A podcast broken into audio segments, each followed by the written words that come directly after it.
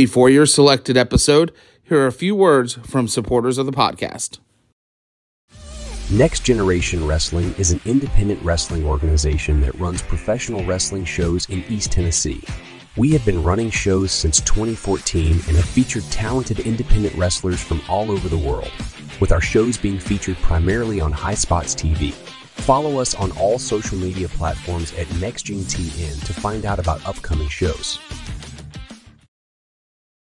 Hey, wrestling fans, this is Eddie Shepard, one half of the guys over at Wrestling Recommendations, telling you to check out our podcast. Each week, myself and my best friend Travis Lassiter dive in with a deep retrospective and watch along to some of our favorite matches. We have curated a list of over 200 plus matches spanning over 40 plus years. We take all those matches, we throw them into a randomizer, and the very next week, that's the match we cover. Check us out at Wrestling Recom on Twitter, R E C O M M, and Wrestling Recommendations on Facebook. And you can find us wherever podcasts are available.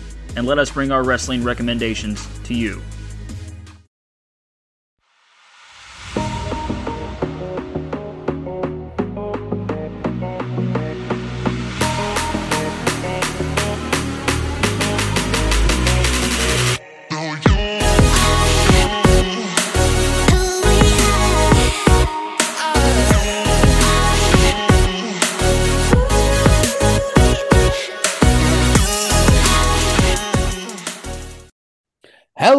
And welcome to the latest episode of the Wrestling Purists podcast. This is episode number 80 of the Retro Review, courtesy of your very own Wrestling Purists.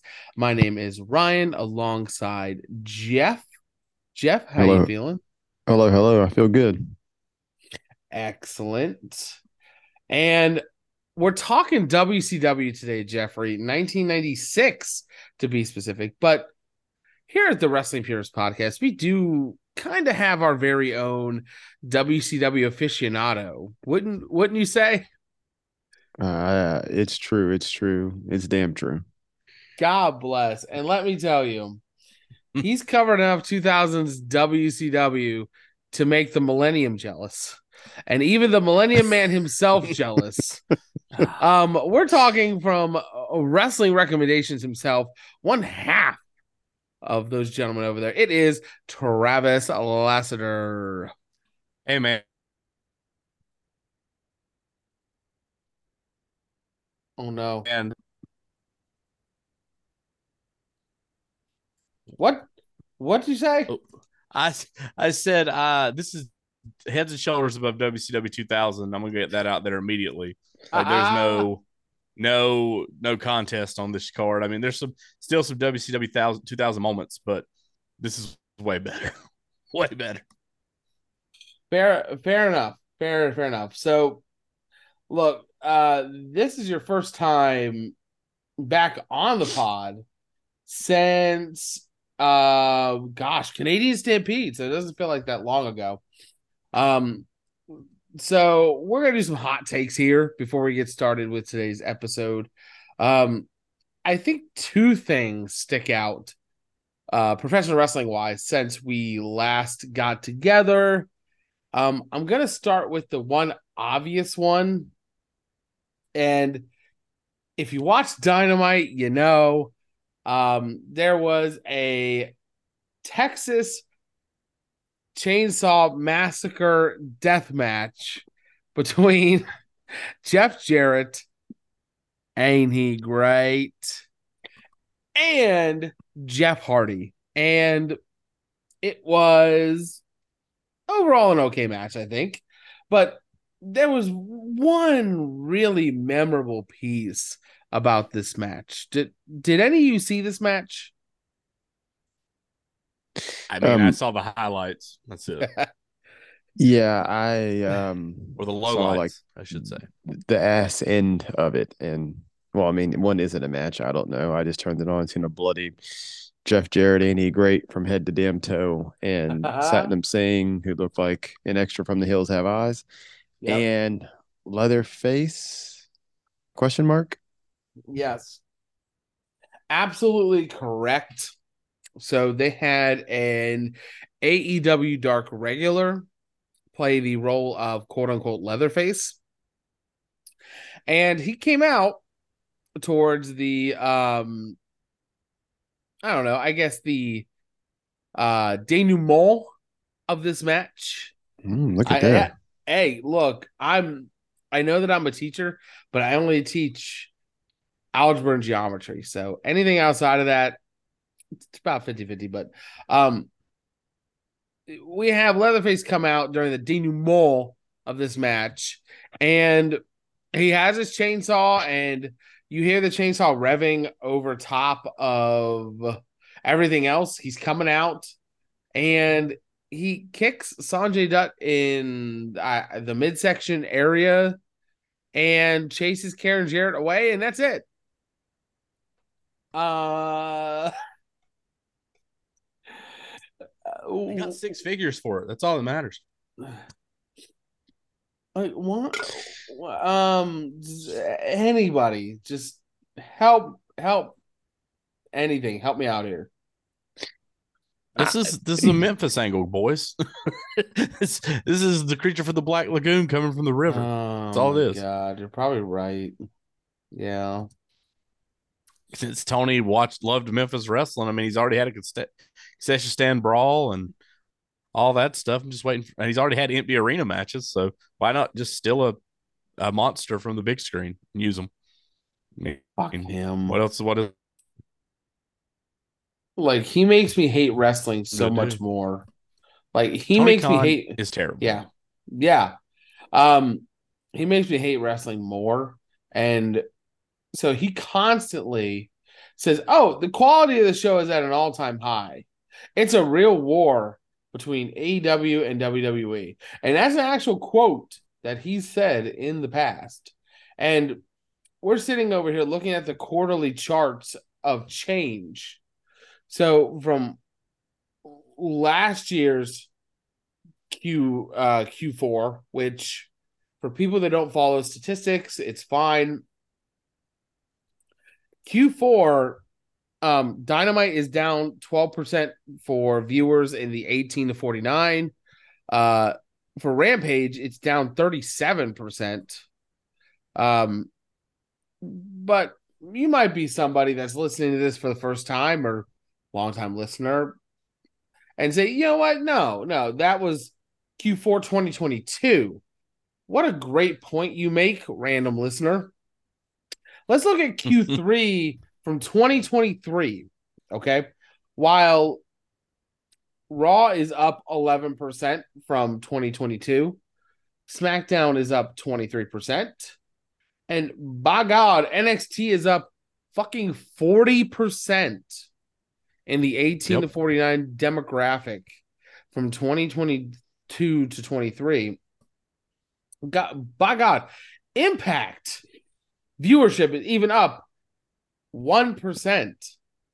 Now you might be saying, "Oh, well, 1% don't make don't make a difference." When you're in a positive, it's a good thing.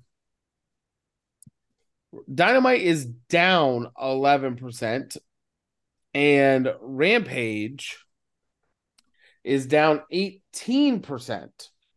From existent to non-existent ratings. Yeah. So when when you look at the big picture here, and you know we're math guys on this podcast, that's about if you average on per week seven seven hundred thousand viewers. So you're seven hundred k, and you're down ten percent. That's seventy thousand people you've lost. So you're already down to six hundred and thirty thousand viewers on an average basis. So we're talking mm-hmm. about eleven and eighteen percent. Not to mention, the quarter before that was fourteen percent down for Dynamite and twenty three percent for Rampage. Uh, something's got to change for us to be profitable. Now, it's not our money, it's fucking Turner Broad broadcasting, what whatever. But at some point we have to start looking at this. Is it a success? And from a financial standpoint, the answer has to be no. What do you guys think? Oh, well, again, this is what I've said for, I don't know, two years at this point. AEW was never put together, was never created to make a profit. It was put together because Tony Khan wanted to book his, his own wrestling show, which is own wrestling company, which is fine. Like I'm, you know, if I had the money to do some of the stuff that's in my head, I'd probably do some dumb shit too. But what I'm saying is, is again, this was never made to make money or turn a profit. So I mean, this is which this is what you're this is the reason you're getting what you're getting and booking reasons and this and that. So Yeah, um, I think it's just his fantasy wrestling league at this point. I have to ignore the dogs in the background. My wife just came home. Um, yeah, but but uh, uh, yeah, man, it's just, just his fantasy wrestling league, and he's playing with his dad's money. So when's his dad going to look at it and be like, uh, "You've cost me enough money, son"? Um, I know they're billionaires. They own the Jack. Yeah, fuck them. A foot a football team or whatever you want to call it. football. You know what? Across across the pond, league for him. Fuck, fuck Fulham. Yeah, fuck Fulham. That's right. That's right. Uh, we are Newcastle and Liverpool fans here on this podcast. So if you don't like it, get the fuck out. And look, Jeff can back me up on that to no point at all because you can't see because you're listening, but I'm rocking my fresh Newcastle United jersey, my fit here. Uh, and I'm thrilled. It feels fantastic. Um, I had to go like a size or two up to fit the uh Castore. Um, God, I hope I'm saying that right. I'm gonna embarrass myself. It, well, you already embarrassed yourself. It's um, it's it would be a soccer kit, not a soccer jersey. Okay, but so you know what? I you're from my you're, understanding, you're you're uncultured swine, so it's not so, your fault. From my understanding, though, the kit was the whole thing. So it's the whole uniform. So well, correct me if I'm wrong, please, because this is a football podcast. Jeffrey. I, Listen, I'm just gonna throw I, this out there. I, I don't know anything about soccer, so it's all on you guys. um, no, but he does know a thing or two about shitty wrestling. so oh, WCW, hog- that, fuck off. That's true. okay. Speaking of shitty wrestling, we're talking about Hog Wild 1996 today. Hey guys, you got to pull uh, a gun before we do this, or no? Pillman's got a gun. No, Cash Wheeler has a gun. No, no Cash. Oh my mad. gosh, it's right. Okay, I totally jumped what I wanted to talk about next. Um, and if you don't understand well, hold, hold on, hold on, hold about, on. Hold on, hold on. Let me start. Let me start. Allegedly. All right, now continue. Fuck off. Um, so this is courtesy of PW Insider. Uh, reports that an arrest warrant was issued for Cash Wheeler on July 28th. That means that this incident happened weeks ago and not overnight. He filed a plea of not guilty via his attorney with the Orange County, Florida Circuit Court on August 3rd. His charge of aggravated assault with a firearm is a third degree felony in the state of Florida. He had a hearing this afternoon. Uh, from my recollection, they did not. Um, and this is just from what I read on Twitter. They did not take his passport, which means the AEW marks have rejoiced on Twitter and said the match is still on. Um, spoiler alert. Let's not. Yeah.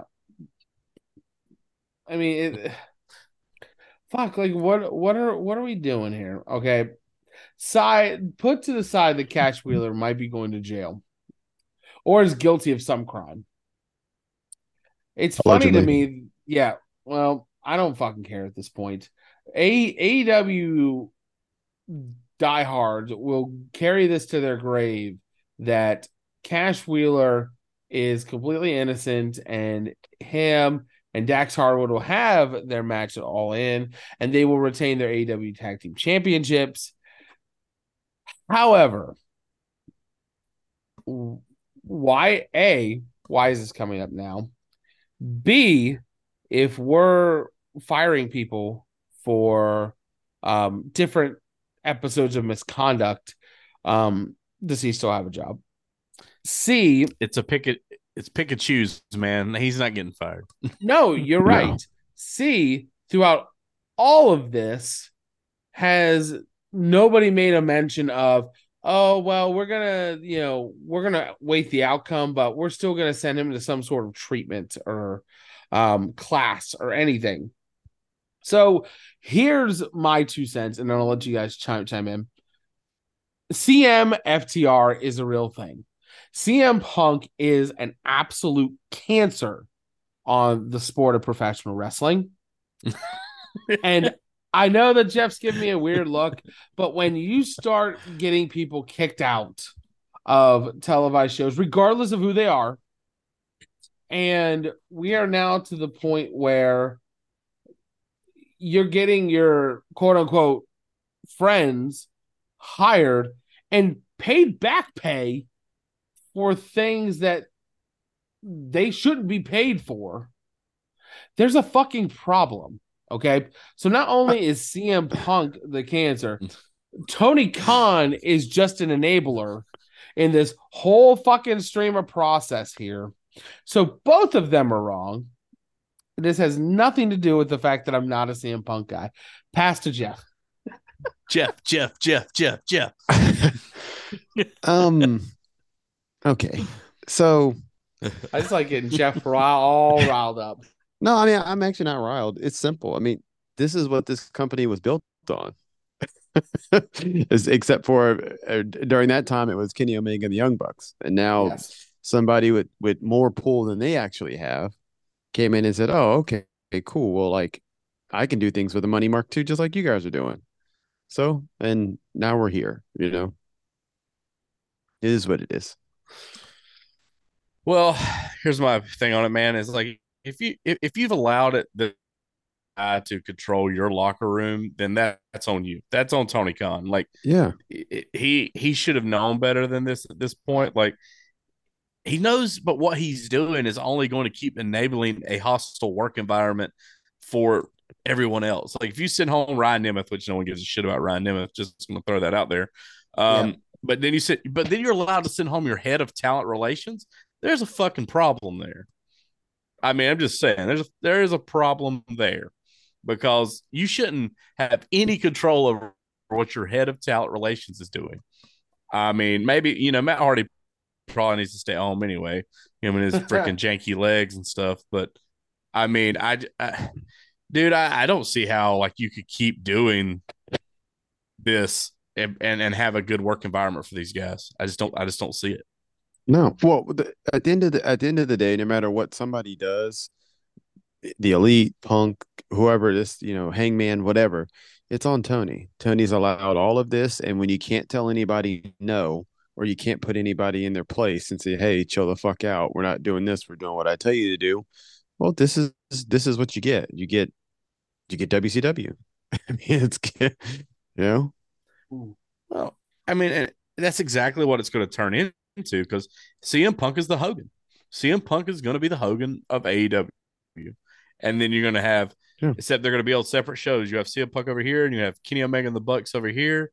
And they're both yep. going to fucking drown it before it's yep. all said and done. Because there's like, nobody be, to, to stop uh, either party. You know what I'm saying? You know, you know who could stop them? Jon Moxley.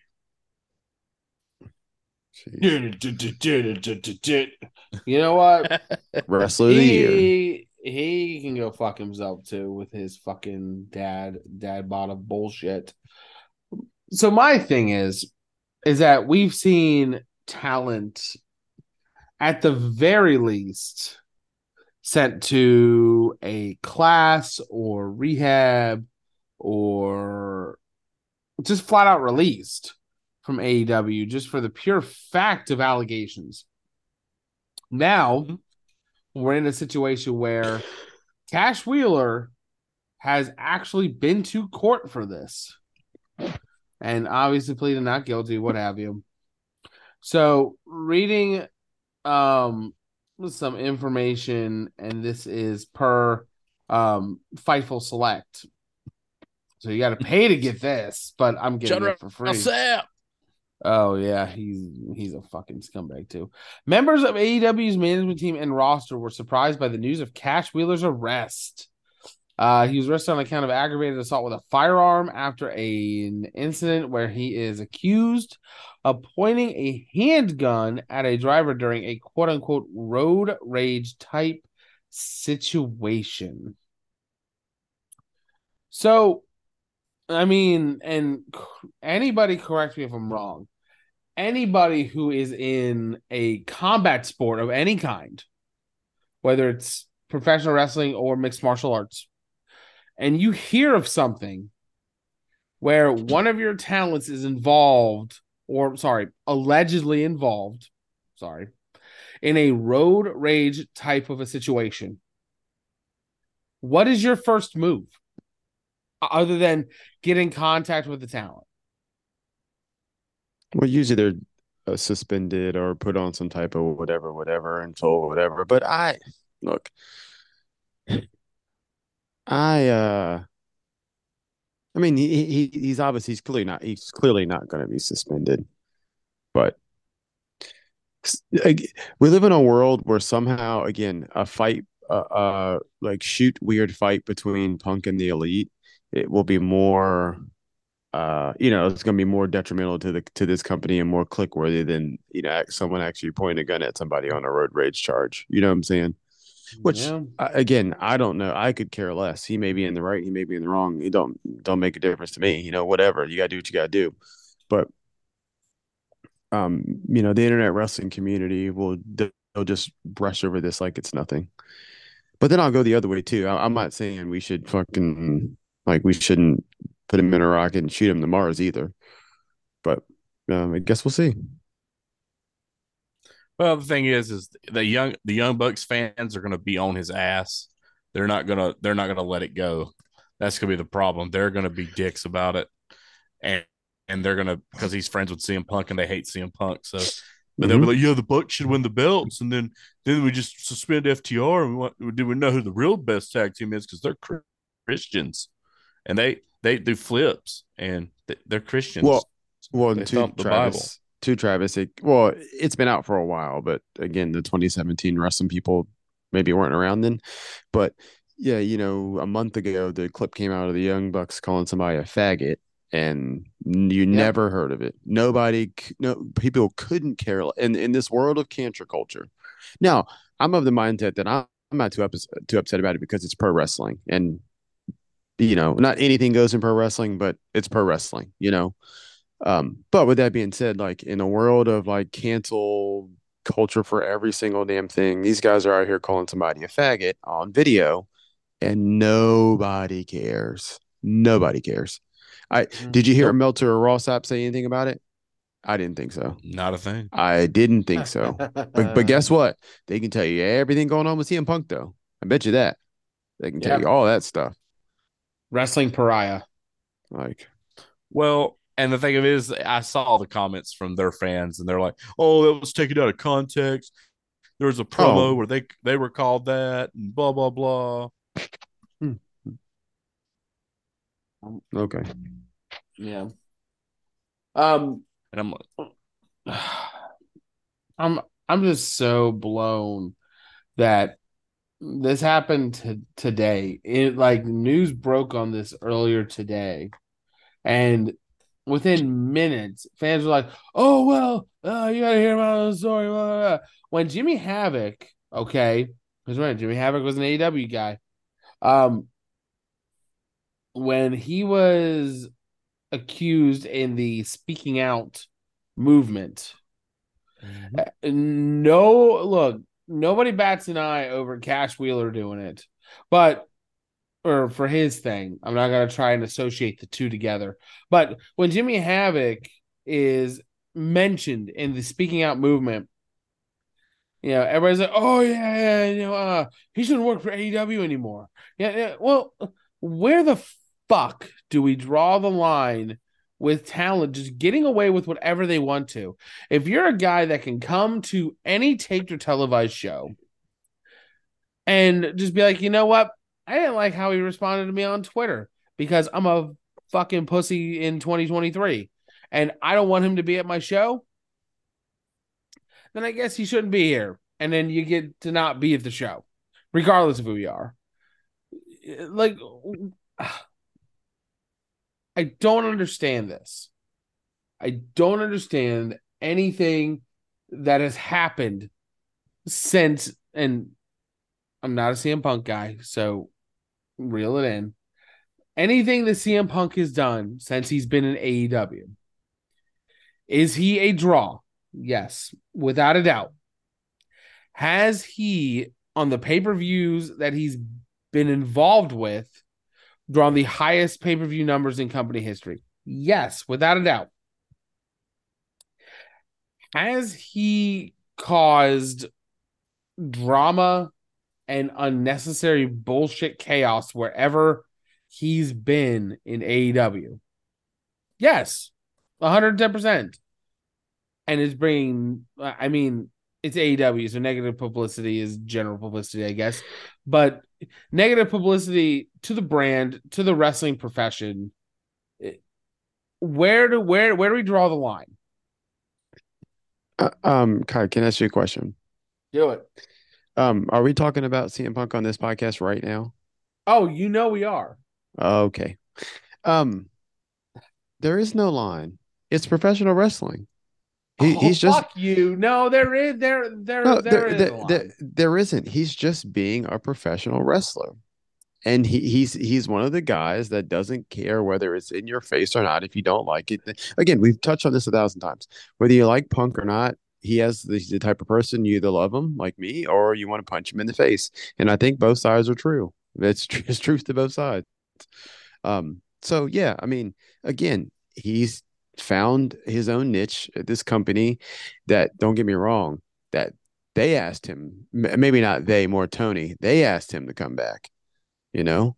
So, well, you know, you play with the bull, you you get the horns. Punk's gonna do what Punk's gonna do. I think he was fine until he kind of got. I mean, I'm using the, the term "fucked over" loosely, Mm. you know, because like, did he get fucked over? No, not really. But again, he's from a different uh, uh, uh, time of wrestling compared to the to the young bucks in that in that crowd of people. So, um, I mean, it's safe to say he's old school to to some extent. And again, he can he's done it before. He'll take his ball and go home. He he don't give a damn. Which again, in total now with if 2023 vision, 2023 in hindsight, he was completely right about everything that happened in WWE. You might not, not like him Fair. personally, but he was Mhm. right about it four or five years before all the other bullshit came out about this, that, and the Mhm. other. Um, but again, is he himself? Is he a dickhead? Is he this and that? Oh, a hundred percent. You're never going to hear me argue, uh, you know, that at all. And I'm not going to argue. I'm never going to argue somebody like, no, man, you just got to give him a chance. Like, no, no, no, no. You either like him or you don't. It's it's that simple. So And let me circle back to this real quick. So you getting your friends hired back after biting people after biting other talent and having them be paid for the time that they haven't worked. That's all that's all a part of being with AEW. Yeah, uh, yeah, yes, it is because um, no one was saying this when Kenny Omega was flipping in the ring and falling on his ass, and they were biting the guy's arm in the ring and making a ha ha funny joke on CM Punk. It was like, oh, look how cool, ha ha. Or Darby Allin the other day, a while ago, coming out and like, I didn't tell Tony Khan to sign to sign the the son of the guy that trained me that died. Yeah, yeah, but you did though. So yeah, it's all a part of it. Well, uh, oh, okay. So to respond to that, um, and look, this- I'm not, and look, I'm not an elite guy, and I'm not a punk guy, but there has to be a line where CM Punk isn't an e an an EVP at this point, because let's think of everything that's transpired. So he's gotten into an actual physical al- altercation with other members of talent he's now he's been suspended he's been re he's been brought back okay as the i don't know how to phrase this the primary guy of a brand new television show you're the front man okay Not only that, but now you, have this championship. Like you're the real true champion. So Matt Taven's already done this better, but you're the real world champion shtick. Okay. And on top of that, you are bringing back talent who shouldn't be with the company because you have so many damn producers as, as it is. But now Ace Steel is back with the company, getting paid for the time that he lost being away from the company. For what? It's Uh, it's, uh, for it's a uh, uh, complete mind mind fuck. it's not. It's not. It's because when all this happened with CM Punk, Punk didn't say anything. Everybody ran. Not, I, I'm not saying everybody. I'm just I'm blanketing. Everybody ran him down. You know, like all the he did this and he did that, and CM Punk didn't say a word. Right? Correct. Correct. Didn't didn't say anything. And all and everybody was running with all this stuff on how people were kicking dogs, biting people, and people's wives were getting, you know, you know, like we don't really know, you know what I'm saying, because we weren't there. But like, you know, all this stuff was going on, and he didn't say jack shit. You're right. Now, now he he came back, and guess what? He wants his pound of flesh, and he's getting it. And Who you think, what? Travis? Uh, yeah. Sorry. Chime in. Yeah, I mean, I, I get what you're saying, but here's here's the thing: like, it still goes back to Tony Khan not policing his his wrestlers and his locker not. room, and also letting uh, Warner Brothers dictate who needs to be on his fucking wrestling show. Because they said, or rumors were, that if he didn't have Punk, they didn't have Collision. So he let that speak for him instead of him being like, hey, man, you know, this guy's detrimental to my locker room. This is what we have. And then if they didn't give you the show, then I mean, I don't know. I mean, I, he's in a tough spot with that, but you should never let a television company tell you what to do with your program if you're Mhm. trying to create a wrestling promotion. Do you think WWE uh, said uh, when Stone Cold walked out, USA's like, we need Stone Cold back? No, Vince McMahon was like, fuck him. He'll come back if he wants to come back. We're not, Mhm. we're, you know, we brought The Rock back for a time period to fill in for that. But see, that's the thing. Like, Tony Khan has no backbone. Nope. He is no no better than Billy Corgan and people like that who think they can run a wrestling promotion and they fucking can't. And I'm- mm. he's just got more. He's just got deeper pockets than Billy Corgan. Yeah. Um, that's the only thing, man. And I just don't get where people think he's such a great promoter when his all I hear about is how bad his locker room is, how he can't make a decision, how he lets Punk tell people what they can do and what they can't do. If he wants this company to survive another 10 years or another five years, he's going to have to put his fucking foot down. yeah. And he's, I just never, I don't see him ever having the backbone to do that. If anybody does it, he'll call his dad, and his dad will have to do it for him. And I'm telling you, th- there's going to be a dark side of the ring and a 30 for 30. Like once all this blows over, and I, I might be talking about Punk. I mean, like once this company is like goes under or is in 10 years, we, you know, when when the elite don't have a hold over it, or slash Punk doesn't have a hold over it, as in, hey, you got to treat them nice to get on the show, you know. Like, Yeah. want, once all that's over with, well, then you're really gonna hear about how this place is really run and this, that, and the other. Just like the women's. Um, LuFisto was on Twitter a month ago, a couple weeks ago, talking about how she got jerked around when she went there, and like how it was this and that, and then the Oh, yeah. whole all the women's locker room came to AEW's defense and was like, "Oh no, we love each other. There's nothing wrong here. There's never anything wrong at AEW. It's just like how how how could the world's best wrestling company have a problem anywhere with anything with any talent ever? Okay, Well, see that that's All the problem with that is they all banded together against her, but there's got to be some kind of truth to that, or she wouldn't have said it to begin with. yeah, And they sit there and talk shit about Thunder Rosa and all these people, but she's still there. And here's here's another thing: what happened to Collision being the show for Andrade and Miro and people like that? Has anybody seen them lately? Anybody seen no. them lately? because they're not figured in. You know, you know what I'm saying? Like that's you know, it's the elite and the pillars, and that's it. It's that well, simple. and that's that's what the show started out as, and it's turned into the same bullshit Dynamite is. Mhm. And they can quote me on that one because it is the damn truth. Like nobody else is getting opportunities like they said they would. It's the same damn people. And why would you offer Kip Sabian another contract? The motherfucker's not even on TV. Nope. And he's he's not he, he's not stupid. He's like, you know what? I'm gonna go apply my trade somewhere else. No, you're gonna offer me like 350 grand just to sit my ass in the back. You damn right I'm gonna do it. Yeah. Again, I, I don't watch. I mean, I know what's going on loosely because you know I follow on Twitter and social media and all that. But like, again, um, w- what is what is Hobbs doing, and why can't he be a world champion, You mean Ice Oh. Train's son? Or why can't he be uh uh uh why can't he be a big bad that that someone needs to face or conquer? Like, you know what I'm saying? Nope, it's the same people that it always is. You know what I'm saying? No, it's it's because you got to keep bringing in people from other promotions like Will Ospreay. Which don't get me wrong, Will Ospreay is a great wrestler, great attraction. But why can't that spot be for an AEW guy? Why can't it be for somebody that's already there that is established?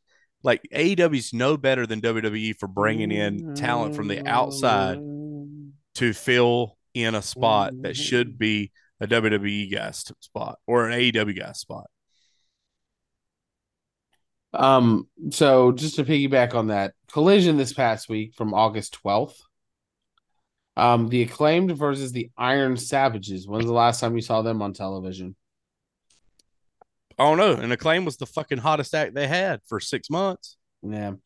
Um, after that, Mercedes Martinez and Diamante versus Willow Nightingale and Kris Statlander. Uh, why? Okay. Because Um, it's turning into Rampage. Yep. it's what it's. Let's just throw matches on there. They're only here to watch Punk. Throw a match on there. That's it. Samoa Joe versus Andrew Everett. Continuing on, Luchasaurus versus Brock Anderson. Fucking more um, a super vanilla Arn Anderson clone. Hey, I love Christian though. Love Christian. At Still last, he's on his own. He's There he's the TNT champion. Damn it, he's the TNT champion. Remember, Uh, remember, uh, what's that guy that used to have that used to wrestle? Remember this guy named Wardlow that was over like Oh fuck! was, was I look. Holy over- shit! I totally like forgot mother. about him. like over like a mother, and then had to come out there and say like, I, I know people are are out on the internet saying I'm not this and not that. I'm not that. Well, if you got guys cutting promos saying that on national television, you're screwed. Like, and then and then he he, he went the way of the dodo as well. So get out of here, everybody talking about well, but Jeff. They push young stars. No, they push the same handful of guys that they push, and Wheeler that's it. Yuta's a star. Damn it. Oh fuck that vanilla motherfucker! Uh, the main event was CM Punk and FTR versus the House of Black. Um, sure. I mean it. it Look, you're getting five matches on the card, and then there's always that graphic that comes out every week that's like, oh, well, here's the percentage of wrestling that was on Rampage or uh Collision. And it's like, oh, it's always like 30 to 40 to 50%. Like, sure, why not? Fucking Yeah. bullshit. But the problem with that is it's random matches with no storyline or n- no real consequence for having the match. So what's it doesn't matter if the show's 50% wrestling if it's not good wrestling. Like and we're supposed I- to build I- a pay per view up in understand two weeks. Two weeks to all in, three weeks to all out. So you have to build two whole pay per views worth of matches. And Tony Khan, fucking bold bullshit, has got to have at least 12 matches. Okay. If you go by ROH standards, 12 matches at least. Okay. Or if it's a major show, anything that AEW putting on, 15 matches. Okay. You're telling me in two weeks we can get that done? Fucking bullshit. here's here's a question for you. Have they even announced any matches for All In? Oh, they absolutely have. I'm so glad you asked. I mean, oh, or All Out. Sorry, I mean All Out, but oh, you know. all out. Oh, I'm sure they haven't. you've uh, you have thrown this for a loop. Let's see. So all in, and look, I don't even know if they can announce matches for all out before. Oh no, sorry. Darby Allin won that uh battle royale. No, sorry, Royal Rampage battle royale on the July 21st episode of Rampage to earn a TNT championship match against Luchasaurus. Now So that's the for- only match you have announced for your pay per view a little bit further down the road. Yeah. Now let me talk to you about the all in card, which is two weeks away. And credit for them. They have eight matches right now instead of four, and then announcing 11 more within five days of the pay per view. Um, oh, look, look at that on the zero hour Ring of Honor tag team title match. Fuck off, Tony Khan. I fucking hate you. Why not have that match open the show? It's going to be five hours long. or maybe have it open and a Ring of Honor pay per view. Why did we have to hot hot shot this tag team? Because we have that. We have for now FTR and the Young Bucks, the four way for the women's title. Oh shit, the tag team coffin match. Yeah, and the only reason they're doing that's because the Undertaker had a coffin match there in '92. Yep. Um, six man tag match. Look how with- cool. Yeah, with the Golden Elite and the Callis family. Um, Stadium Stampede match. Um, Eddie Kingston can go fuck himself, and so can Jon Moxley. Ospreay Jericho, nobody fucking cares. And MJF Adam Cole, nobody fucking cares. There's Here's so the problem. much. Oh my god. Why would you book book your main event in a pointless tag match on the pre-show and risk them getting injured before your biggest show ever? Does Anybody give me a reason? As a uh, Booker of the Year. No, Yeah. but I'm just I'm just struggling to All- find context. And that's where my disconnect is is that there's no rhyme or reason to anything that's being done at all. Period. None. Nil. Nine. And here, here's going back to Jeff's point of no one was a these people weren't a wrestling fan between 2017. Can somebody tell me what this angle between uh, Adam Cole and MJF is pretty much exactly alike? Jericho and Kevin Owens from Yeah. like 2006, 15, 16. That's, That's exactly friendship, what this angle is. It's all it is, rehashed. And these people weren't watching wrestling at the time, and they think it's the greatest thing ever. It was cool when it was done uh, seven years ago, Yeah, you're right. but but they didn't watch wrestling before then.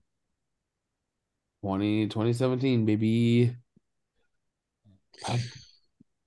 Look, I want to talk about something positive, but La- any thing. final thoughts? Yeah. Final final thoughts. Why am I supposed to care about Jericho all of a sudden? Am I supposed to? Is he a babyface now because he got attacked by Don Callis? Yes. So, or is Jericho and, and Kenny Omega going to ta- become a tag team and wrestle the one person in the Callis family?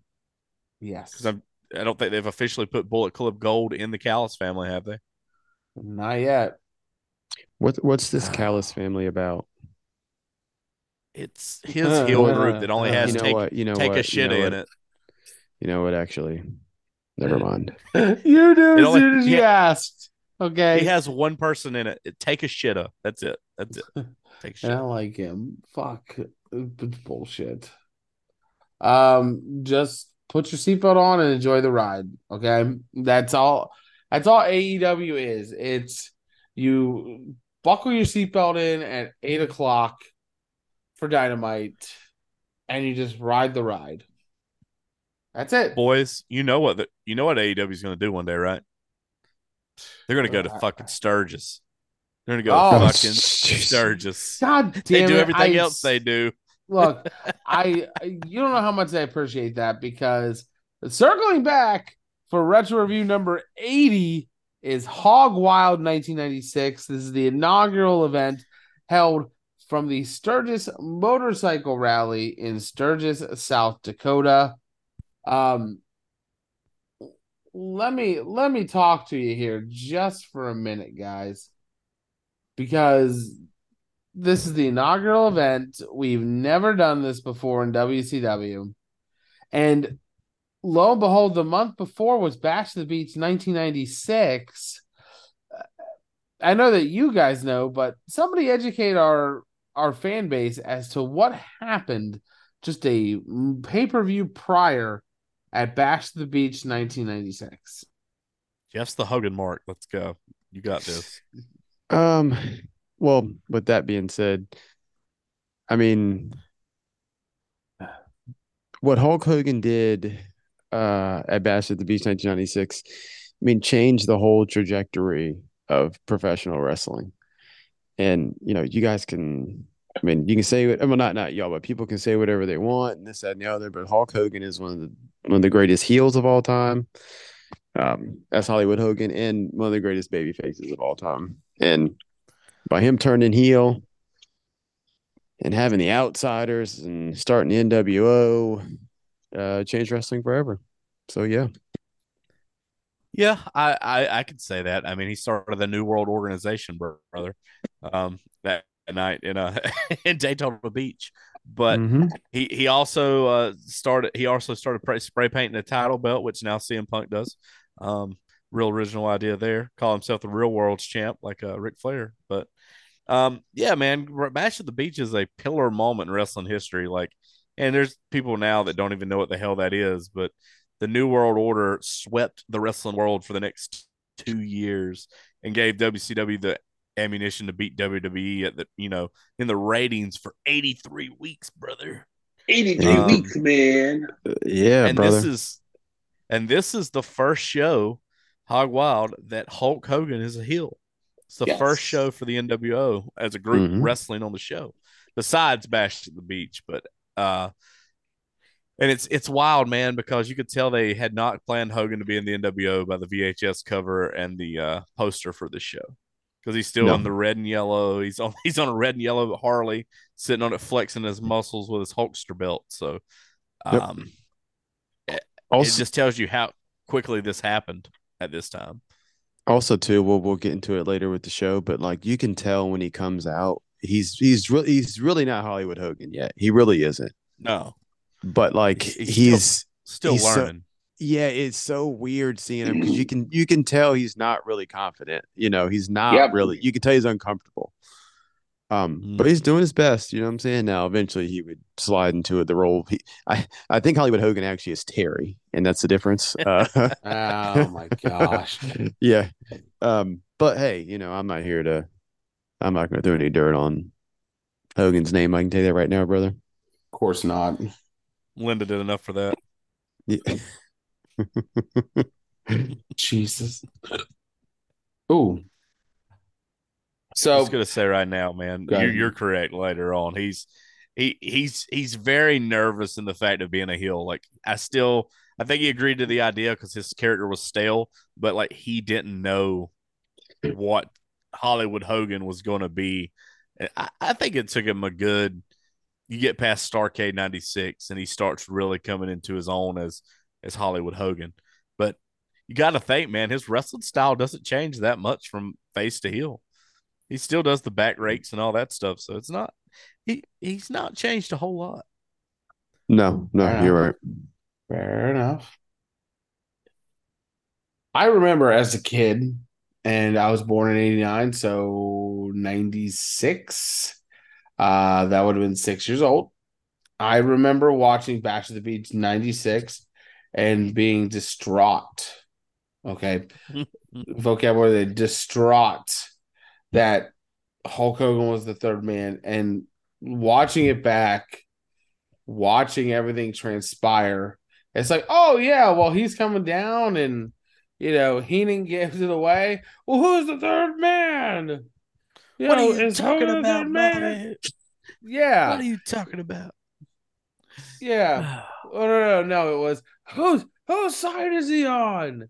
Like, first of all, and, and I know we've covered this before, but obviously, if you're asking that question, it's gonna be Hogan. Okay, let's put that out there. On top of that, and hot hot take, biggest moment in professional wrestling history, at least to that point.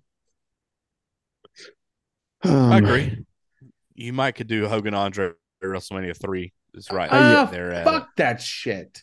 Okay. Yeah, the see, only reason it's big is because is because we look we as wrestling purists already know that Andre the Giant has been body slammed before then many a times. No. yeah, But now yeah. it's a big deal because American audiences see it. No, it's a big deal because it's the reason why you're, you know, you, you go to whatever job you fucking work at, anybody, and find 10 people, and I guarantee you seven or eight of them know who Hulk Hogan is. That's why. Oh yeah, he he became a household name with that. Yeah. I mean, like That's Andre That's was the household name that he def- he got the torch passed to him. WrestleMania three is why wrestling exploded the way it did, yes. in my opinion. Um, and that's that's on Hulk Hogan and Andre's back, man. But this right here is the rebirth of professional wrestling. The match at yes. the beach angle with Hogan as the heel. So This is to me, this is yeah, this is definitely second. But I mean, it's it's. I remember what I was wearing. I remember where I was at. I remember all this stuff. I remember my dad going ape shit. I remember my dad getting up, jumping around, going like, "Well, my dad's to be fair, my dad's a mark, but I remember Yeah, my dad getting up, jumping around like, no shit, like holy shit." You know what I'm saying? You know what I mean? Like my yeah, obviously my dad's older than me. Obviously, right? You're watching wrestling his whole entire life you know, my dad fucking couldn't believe it. You know, he, you know, you, you yes, you guys don't know my dad, and that's fair. But like for my dad to get up and like run around, Yep. like, you know, like run around the fucking house, like holy shit, you know, because you know, because a heel turn, uh, uh, a Hulk Hogan of all people, and it was such a good thing. It was, it was. It just goes to show you professional wrestling, and you could even argue uh, Roman Reigns is how Roman Reigns has done has gone to some extent for my dad to turn it to turn fucking face and like Hulk Hogan uh, in the NWO for someone he completely hated his whole entire life until five seconds before he leg dropped Macho Man is the beauty of pro wrestling. Because then my dad just turned like a fucking schoolgirl. I mean, he just he just couldn't he couldn't get enough of Hogan.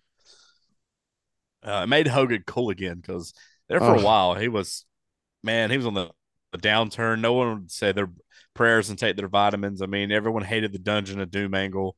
Like, Yeah, I mean, he was Cena, he was John was- Cena, but worse. You know, like worst.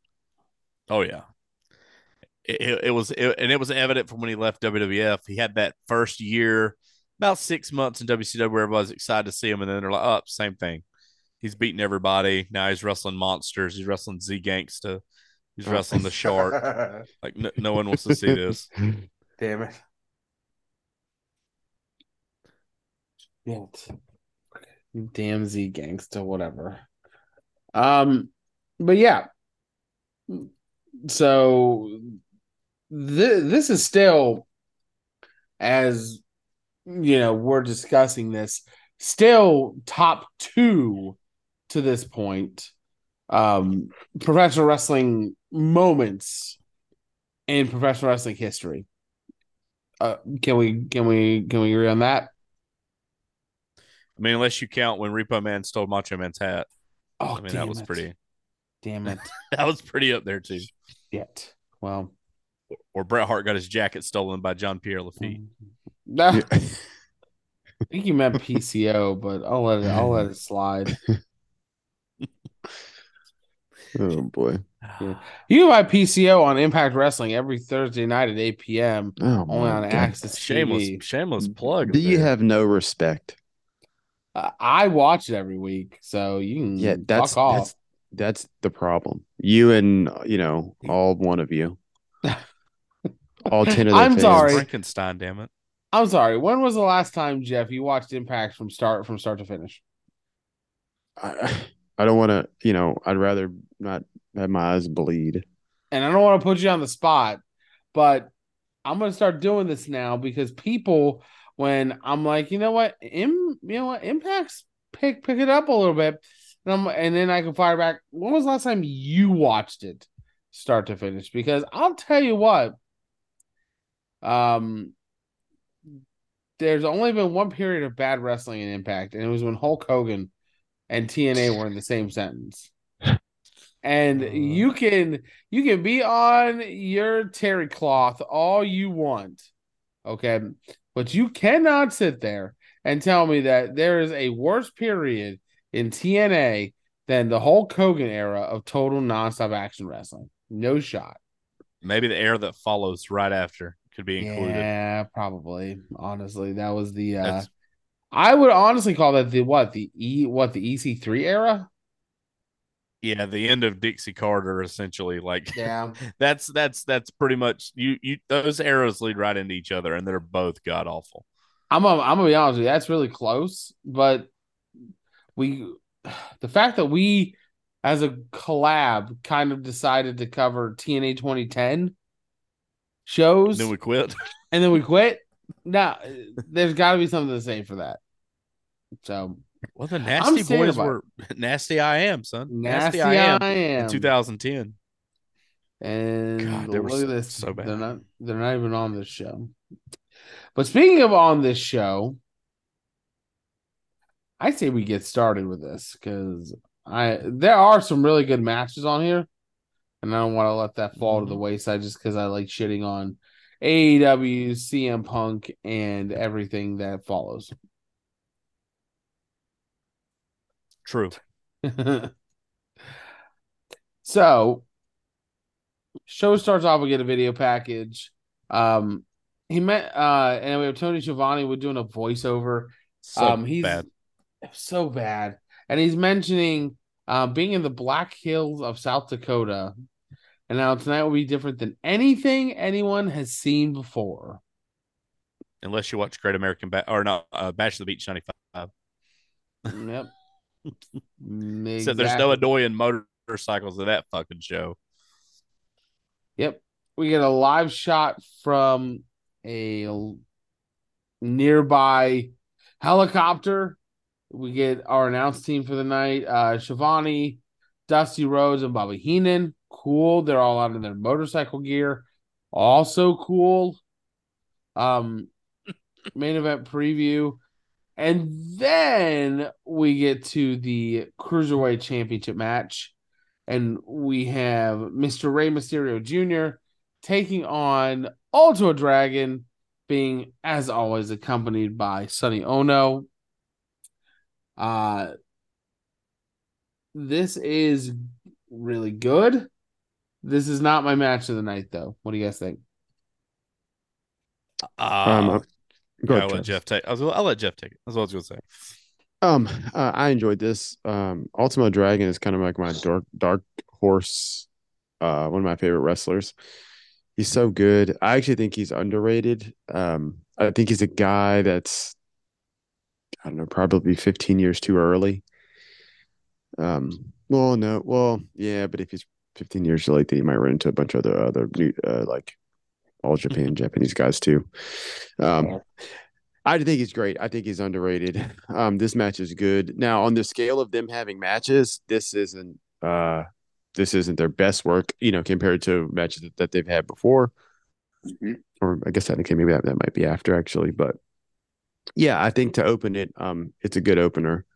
Um, I enjoyed it. There's a spot where uh there's the ring, then they made like, you know, uh outside where the mat is, and then there's I don't know, maybe platform. Yeah, then there's four feet, three, four feet down from that. The Ultimo Dragon gets knocked out there, and the camera angle is pretty shitty. But like you just see Rey Mysterio just come out of nowhere into the screen, on top of Ultimo Dragon, like from the ring, from the ring slash top ropes, like past the mat, past the flat platform, all the way to the ground. It's got to be, it's got to be ten feet. It's got to be every bit of ten feet when he's coming off that top rope. Um, it's a thing of beauty. But yeah, what say Uh, you. Travis? Yeah, I, I agree with that, man. It's it's a really good match. Um, there's a, ton of good spots in it. I I, I I was going to bring up the spot where he dives to the ground outside into the fucking dirt because there's Yep. nothing out there but dirt around that ring, and uh, it, it's it's like you said they they have better better matches. I want to say they wrestle again at another pay per view towards the end of the year. I, I don't want to say I can't remember exactly which one, but they always had good chemistry together. Um, the finish with the the springboard Frankensteiner was great. Rey Mysterio did a, a springboard moonsault off the top rope, and Dragon moved and he lands on his feet right in the middle of the ring. Um, th- these are this is prime time for both these guys. Like their athleticism and uh, skill sets are probably right at you know the peak of you know jumping around doing things and and making it work. Uh, I will say there is a spot in the match. If you guys uh, recognize it out in the audience, they're passing around a blow up doll uh, Yeah. instead of a uh, bl- like a beach ball. They're Uh-huh. shooting. They're they're like keeping a blow up doll up in the air, and and Dusty's like, "Look at that! Look at that!" And then they just they pan away. But it's it's. I just thought it was ridiculous that you have a wrestling show and you make them walk in the dirt to the ring, and then they get in the ring with the the dirt on their boots and all this other stuff. Like the safety aspect of the wrestling here is not great. it's not great Well, at all. Well, and then and then another thing is is there's that, and you know it's hot as shit out there, and like there's no canopy, like there's no shade. Like I thought, yeah, I would thought maybe they would have a shade at the top. You know what I'm saying? Going across the top to shade the ring. Nope. You know, I'm sure that I'm sure those ropes are hot. I'm sure that that mat's fucking baking. You know, like I just sure The, it's the just lights not, on them. Yeah, I, it's just not what you want. Also, this is the Rey Mysterio gear for uh, WCW and W Revenge. Oh, absolutely, it is. The the, the Spider Man gear. Mhm. But I, I, I thoroughly enjoyed it. I'm with Cod. This is not my match of the night, but it is it's it's a great opener. It goes right back to what we talked about. Even in WCW 2000, cruiserweights always started the show off to get the crowd hot. Maybe this is the wrong crowd for Rey Mysterio and Ultimate Dragon to be at. I mean, they're out there chanting USA, USA, and these are guys American. Uh, also, props to Sonny Onoo wearing that fucking skull cap with the fur on it and like flipping it up like his yeah, yeah, biker cat. yeah. he he's underrated as a manager, like a, a, a heat seeker. But I, I always loved Ultimate Dragon. He was my favorite, one of my favorite cruiserweights. I always wanted to see him wrestle Yep. back in the day, and I hated that they called him Ultimate Dragon on the show. I Yes. hated that. Yes. Yeah, so he is Ultimate Dragon here. Uh, what I will say about this is out of the one, two, three, four, five, six singles matches that they had, as far as cage match goes, this is the highest rated match on cage match between them. And they have rated this a two seconds. Damn. This is a 6.92 out of 10. So 7 out of 10. And and that's as high as they ever got. Uh 6.92. That's This is the highest rated bad. match on the card. um what I will say is that this is a really solid match. Great back and forth. Two guys that obviously have fantastic chemistry together. Um, you guys already talked about some of the spots in it. Um, Rey Mysterio Jr. does win. He does retain his championship. Um, and although I am, as Jeff is, an Ultimate Dragon guy, um, we would be move, moving on from here because Ray because Rey Mysterio would still be champion going into Fall Brawl the following month and would be defending the championship against uh Super Calo. A super calo. With the, the the, only the reason- hat sewn on, brother. Oh yeah, no. yeah. Look, the only reason why I mentioned it is because there's Super Calo involved. And I'm there like, you know there what? had to be better cruiserweights at the time that to battle him for the belt on pay per view, but Yeah. What? No. So- Silver El King. Dandy had to be there somewhere. How fucking dandy. God damn it. El Dandy, Super Calo, Silver King. Oh, yeah, I love them all.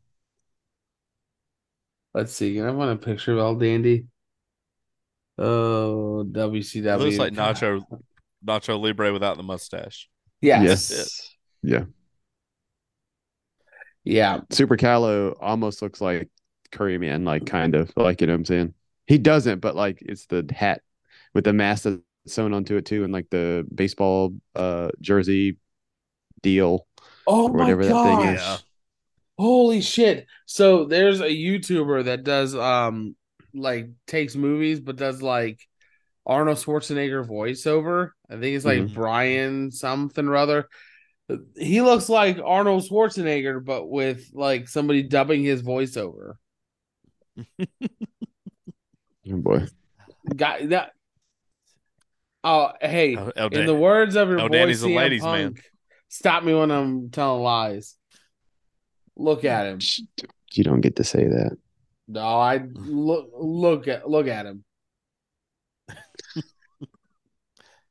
Oh man, You know that he's pulling mad bitches. Okay. how dare how dare you besmirch the name of El Dandy? How dare you? El Dandy's a Mexican legend. He was a member of the LWO, damn it. Well, the, real one, original. El- not the Yeah, one that the not the ones on TV now. even though this one's more popular than that one was. I hate getting old because like in 10 years people eh, eh, like in 10 years people will be like yeah remember lwo yeah santos escobar's great. Wait wait what? What? Like Zelina No. Vega's awesome. no. This isn't how any, any of this works.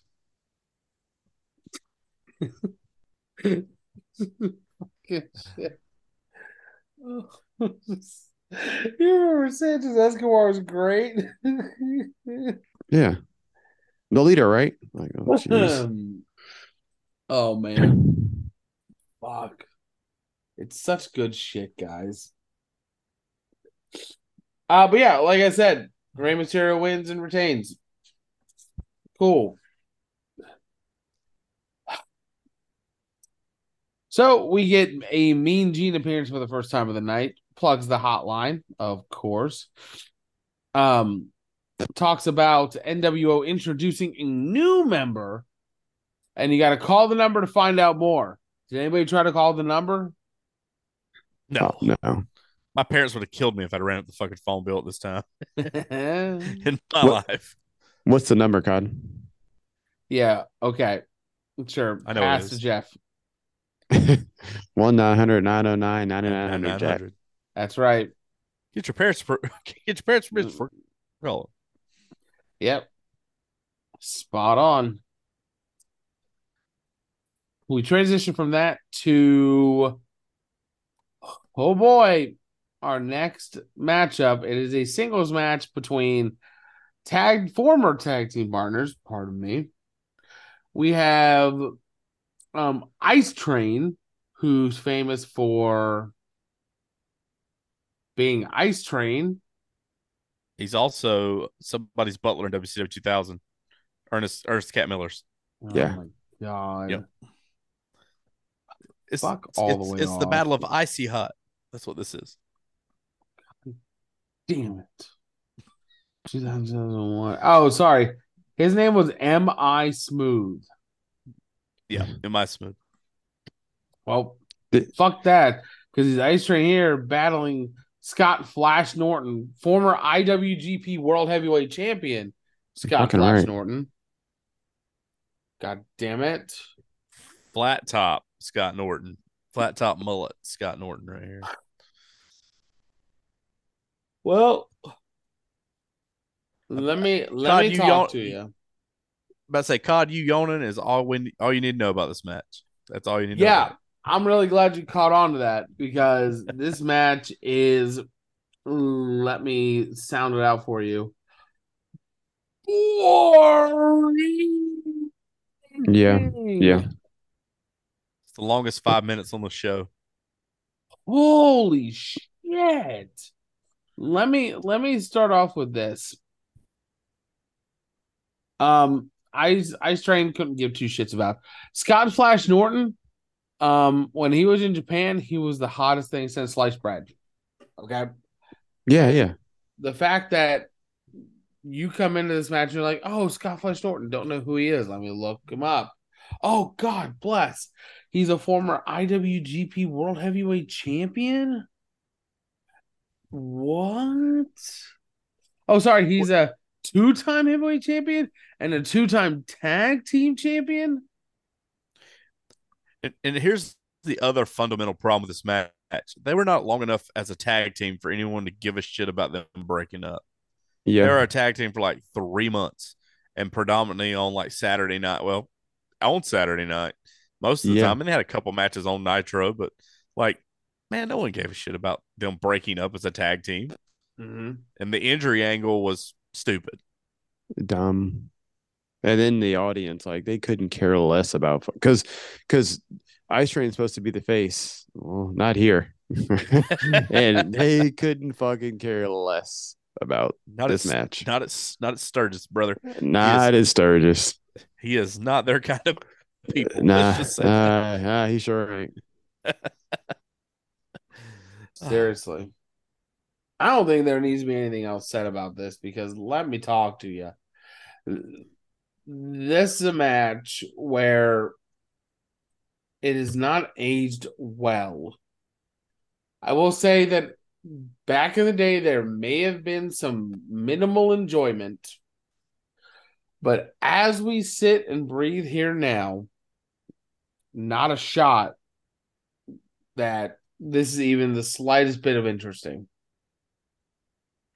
No, No. it's not. Like I watched this show twice, um, just because I was bored when and I wanted to re rewatch it and just make sure I didn't miss anything. And man, I could have. It's the long. Like I said, it's the longest five minutes on the show. It's it's not good. They they have the played out. Well, no, it's may not played out this end, but he he can't continue. Pass out.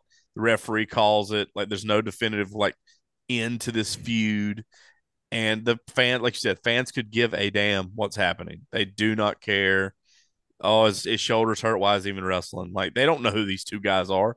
This No, no. Sturgis crowd Yeah, does not know these two guys no. at all. Wrong, wrong place to have this match. Have it on Nitro. Yep. Yeah. Absolutely 110%.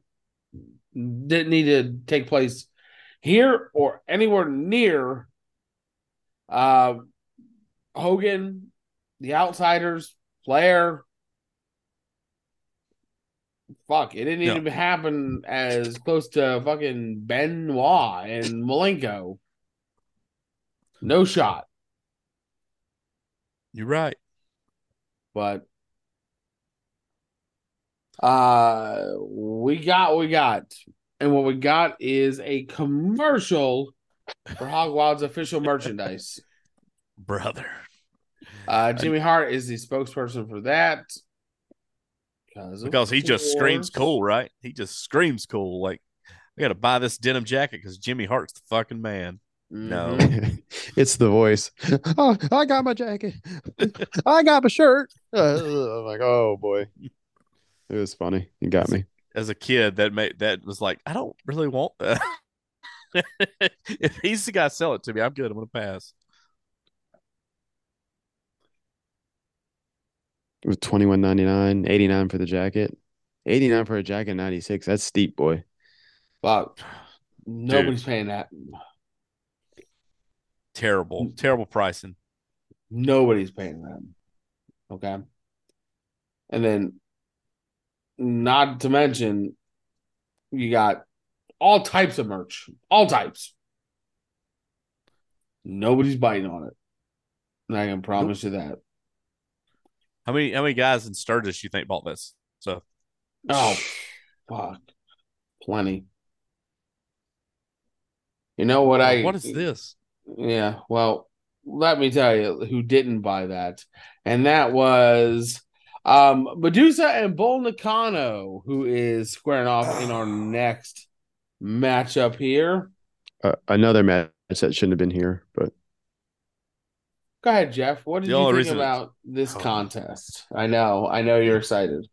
you go first, Travis. Wow, Oh. the o- the only reason this match is here is so they could get something out there with the bikes, the battle of the bikes. That's the only reason this is on here. These two have had better matches in the WWF at SummerSlam and Raw and and everywhere. Like this was an awkward match to have here. And the only reason Medusa got a pop is she was a hot blonde wearing red, white, and blue. Like they had no idea who she was, could not give a damn about either one of the people in this match. it, you could tell they're just kind of going through the motions because like they're not trying anything super out there or even anything that touches their WWF stuff. And the finish is so freaking terrible where they they say that Medusa got her shoulder up, but then mm-hmm. they don't announce the winner till like after they start attacking the bikes, which Sonny Onoo thinks Bull Nakano wins. He Medusa doesn't get there in time. He actually has to hit her bike, and then she chases him oh, off. The- then she tr- tries to take the Honda out, and she can't do it because it's built too good. I guess I don't know. Oh, it's just well, yeah, convoluted, convoluted mess because it's built superiorly. But yes, um, and, and, then and then like you said, he takes the first he takes the first hit and he hit it in the seat and he just hits the seat. You know what I'm saying? Because he because oh, yeah. he he didn't want to tear it up because he knew she was supposed to tear it up. Um. Yeah. So yeah, and and he was she was supposed to stop him before he she got to his bike. He got to her bike, and it's like, and, and the announcers are freaking confused. The crowd's even more confused. Like, I, the only reason they got booed is because they rolled out on a Honda, and and, yes. and they were from Japan. That's yes. It. Yep. Needless to say, this crowd is very racist. Just gonna throw that out there. Really? No. Not shocking. St- don't you paint Sturgis in a bad light like that? Fucking shocking.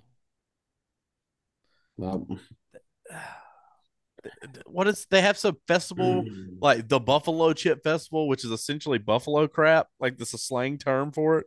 They call it the Buffalo Chip like concert hall or something. Like it's yeah, yeah, yeah. It's great, great place, guys. Great place. It probably doesn't smell like piss and like crap for three weeks after everybody rolls out. Nope, we're feeling good. No shot. Sorry, well, sorry to offend any bikers that uh, will listen to this podcast um, I'll be one of those to offend the bikers. Um, fucking Medusa wins, and nobody fucking cares about this match, no matter what stipulation you put on it. Nope. Hot take. Sorry. Is it a match? Is, is it a match? Is it a match? Is it? Oh, Fuck Jesus. Because they screw it up so bad. Like, I I just remember being, I watched this back on tape and I remember not being able to know who won until they like uh, officially said it because I couldn't even see Medusa get her shoulder up, to be honest, from the well, way they that, were shooting I, it. Yeah, I, I, did this. I did the same thing. I went back and I watched it like three times. And I was like, "What the fuck is going on here? How, how did they come to to to any of this?" Both Cod's probably got the answers to that because he seems to really enjoy this match. I fucking hate, I, I I didn't like this match. It was fucking boring. Um, I had to watch this twice because I actually went and took a shit during this match and had to come back and I was like, fuck, I forgot to pause it. And then come back and watch this fucking battle of bikes bull- bullshit. Okay. We also we also uh before this we also missed the weird interview with Ric Flair where he's like sitting in a dimly lit half lit room with a purple light and he's talking like a face. It's the weirdest fucking thing. Yeah, because yeah, he's, he's, like, yeah. "Oh, um, you know, I can't tell you how much it hurt me that the NWO took out my best friend Arn Anderson," and I'm yeah. like. And he said that, and I went, "Whoa!" And he didn't, and I was like, "What the fuck are we doing here? We're now it's fucking fighting for shit. It's so weird seeing, like you said, seeing Flair talk about like someone taking out his friend when all the horsemen do is like break bones and slam people in car doors and like, uh. you know, it's literally their favorite thing to do. You know, it, I, will give it a Flair. It's a weird interview, but he still does a good job. Like, oh yeah, just, yeah. It's just not Ric Flair. Like, it's not mm, Ric Flair yeah. interview. And for, and for him to call, never able to call the company his second best friend. it's fucking stupid too. Like Look. you got other horsemen. Um, you've got Liz and all these other people, and like, oh, the company's my second best friend. I'll die for this company. This, this I love this company. We're the best. I'm like, look, okay. And on top of that, he's like, oh well, you know what? Us and the NWO can survive. Like, but we got to draw a line in the sand. But what the fuck are we doing? It's like I thought we could until you attacked my best friend Arn. Yeah, that's oh, the fuck straw all the way off. Broke camel's back. Medusa wins. Moving on, because um, we get Medusa, she's got a hammer. She destroys the bike that Sonny Onoo came in or brought to the ring, whatever. Steiner Brothers answering fan questions on the website. Cool. CompuServe. Yeah, well, up next it is uh, Dean Malenko taking on Chris Benoit, uh, who is with Woman and Miss Elizabeth. And if we could all just get together one time and say it in unison one, two, three. Match of the night. Match of the night. It, Yeah. it, it is the match of the night, even though th- this crowd didn't deserve this match. Also, Liz and Woman looking fine walking down through here. I would have hated to be those two ladies with all these bikers around them. Just gonna say that too. Um, yeah, um, I've never actually been, uh, uh, not that Liz isn't. I've never been a Liz Liz guy. Um, that was all about women, all about He- he's respecting Randy Savage's Savage's wishes over there. You damn right. You have you have to understand these two smoking ladies had to come out with Chris Benoit and Ric Flair is running around somewhere back backstage. Like we got to get together here. I will say before we get into the match, woman screaming did get annoying as the motorcycles by the end of the match, though. Yes. hmm Very, Well, at least- very annoying at the end. At least she's doing her job. Yeah. And I want to say this, I'll probably say it two or three more times. Fuck these motorcycles and the fact that they're just like vroom, vroom, vroom, vroom, vroom, vroom, the whole fucking You show. know what? I watched this match and there's a South Park episode about fucking Harley riders. yeah, yeah, yeah, yeah. yeah, that look, I could not stop thinking about that while I was watching this match because look, this match is 27 minutes solid.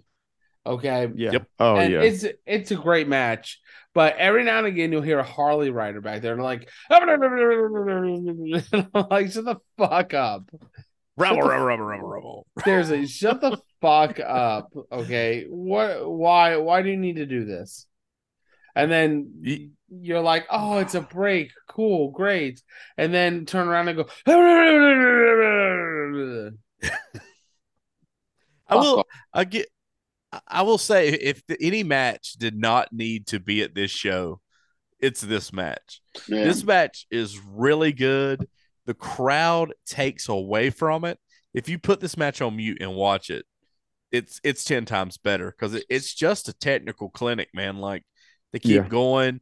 The crowd, uh, they go to two overtime. Spoiler, but like they cheer the first overtime. The second time overtime, they boo the hell out of the overtime. And- Yep. and commendable for them because they wrapped it up pretty quick after they, you know, they announced the second overtime. But like this crowd didn't. This is the wrong place to have this type of match. Like the crowd's not into it, Um, and it's not because these guys aren't working their ass off because they are. I mean, they're just they're having a they're they were told to go out there and do 27 minutes and they're working a body part, you know, they're they're getting heat on Dean Malenko. And like the problem is is both these guys are supposed to be heels too. It's a Yes. heel versus heel match. yeah. And you put them in, out there for 27 minutes on a pay-per-view in front of Sturgis, they're gonna shit on it, even though it, it is a great match. Yeah, I, I'm with you 100%. This match is a match of the night. It's everything. It's all that and then some. But boy, Sturgis is just not the place to be having this match. What No, I 'cause will say, go ahead, sorry. oh, the, there's a there's a spot where he's got him in a leg lock, and i- i- they're selling their ass off. You know, Medusa. I'm not Medusa, but woman and Miss Elizabeth are into it, and the crowd's just on their hands, man. They're not Yep. doing anything. Not Yep. they're walking to the bathroom and like they're having a tremendous match, and no one here gives a shit. And I feel bad for those two.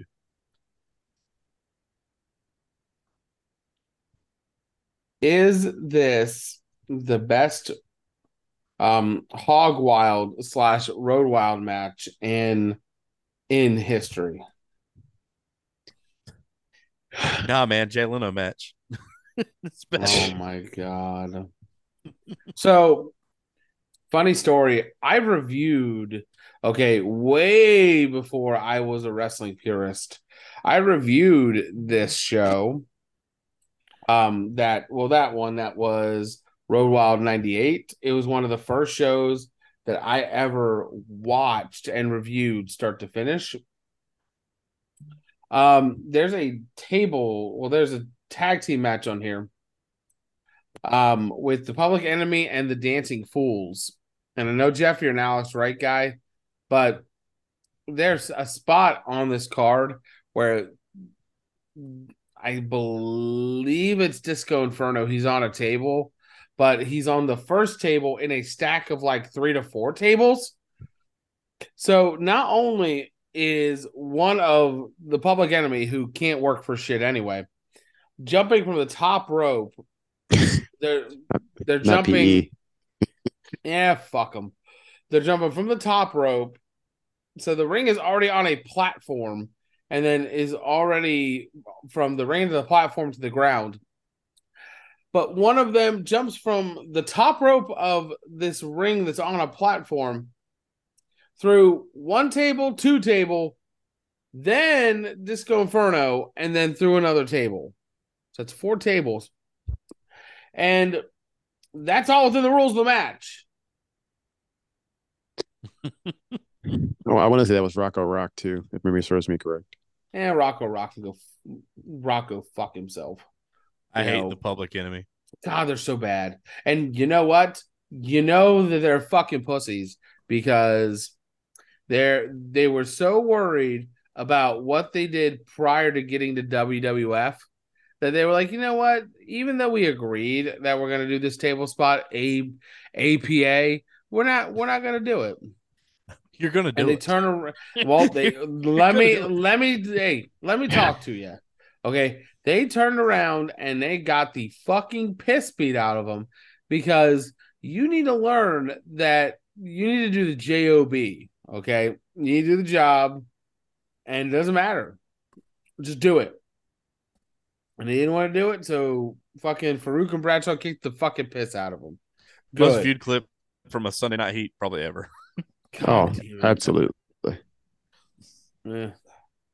So I I'm gonna find that and put it on our TikTok WP Pod one, and let me let me tell you, they get the piss beat out of them, and I'm not gonna hang on too much to this Road Wild '98 match because we still have a few matches to go on this card, but in terms of great hog wild hog wild sorry road wild matches none really stick out or come to mind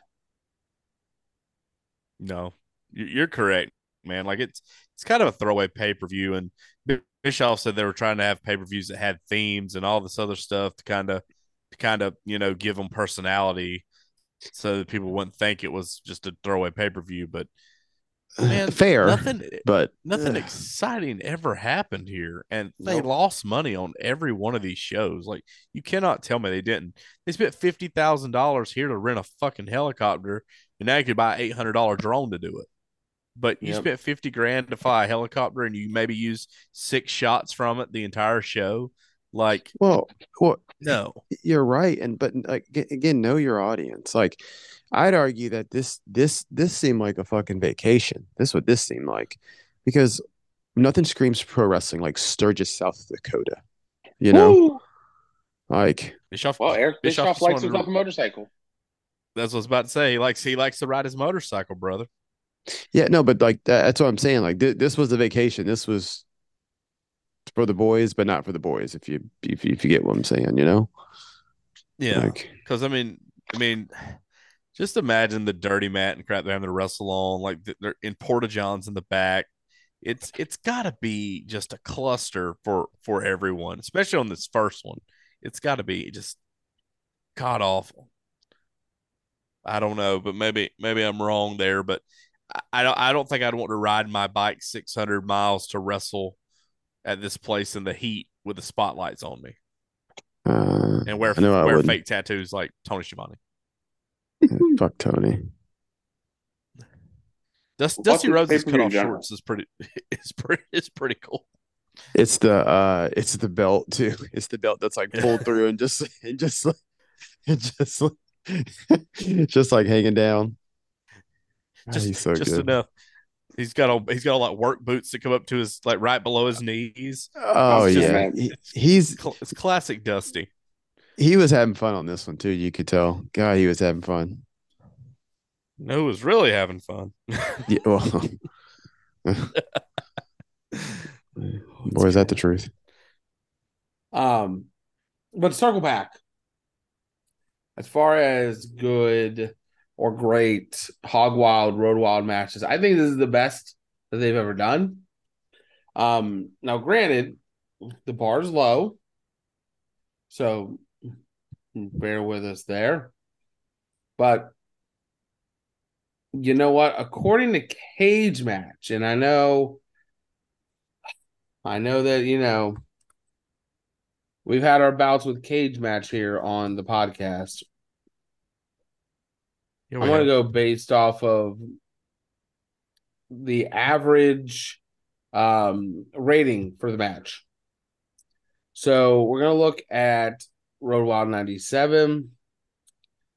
The highest match is a 5.92. And I'm doing this on the spot. I know. Oh, wait. 6.92 in 98. Ooh, I do not remember that, but we'll we'll get there. Um oh, oh shit.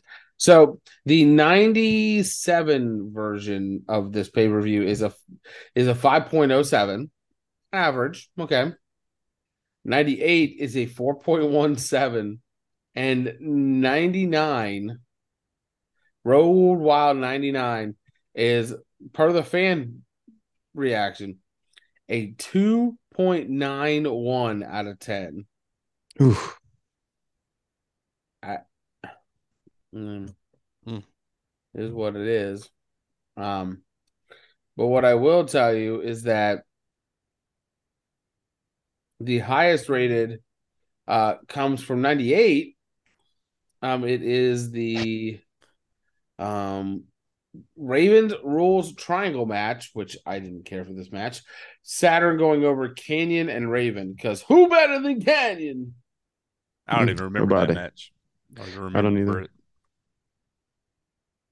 Like, uh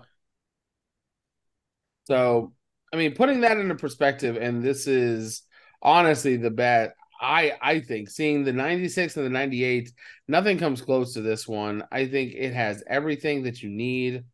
Um Dean Malenko in his peak, Chris Benoit in his peak. I don't look, this is the Wrestling Purist podcast, okay? It's not WWE, it's not AEW. Okay. Chris Benoit's a great professional wrestler. Uh, honestly, if he could cut a promo, he'd probably be top 15 to 20 of all of all time. Okay.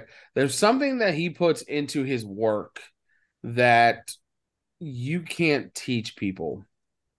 And I understand that he's a very controversial figure in the realm of professional wrestling, but and and you know people argue this all the time. Oh, whether he should be in the WWE Hall of Fame or not. First of all, Hall of Fame's a joke anyway because Drew fucking Carey's in it. If we're gonna get started on that, we're gonna start there. Okay, he's he he was in one Rumble and now he's in.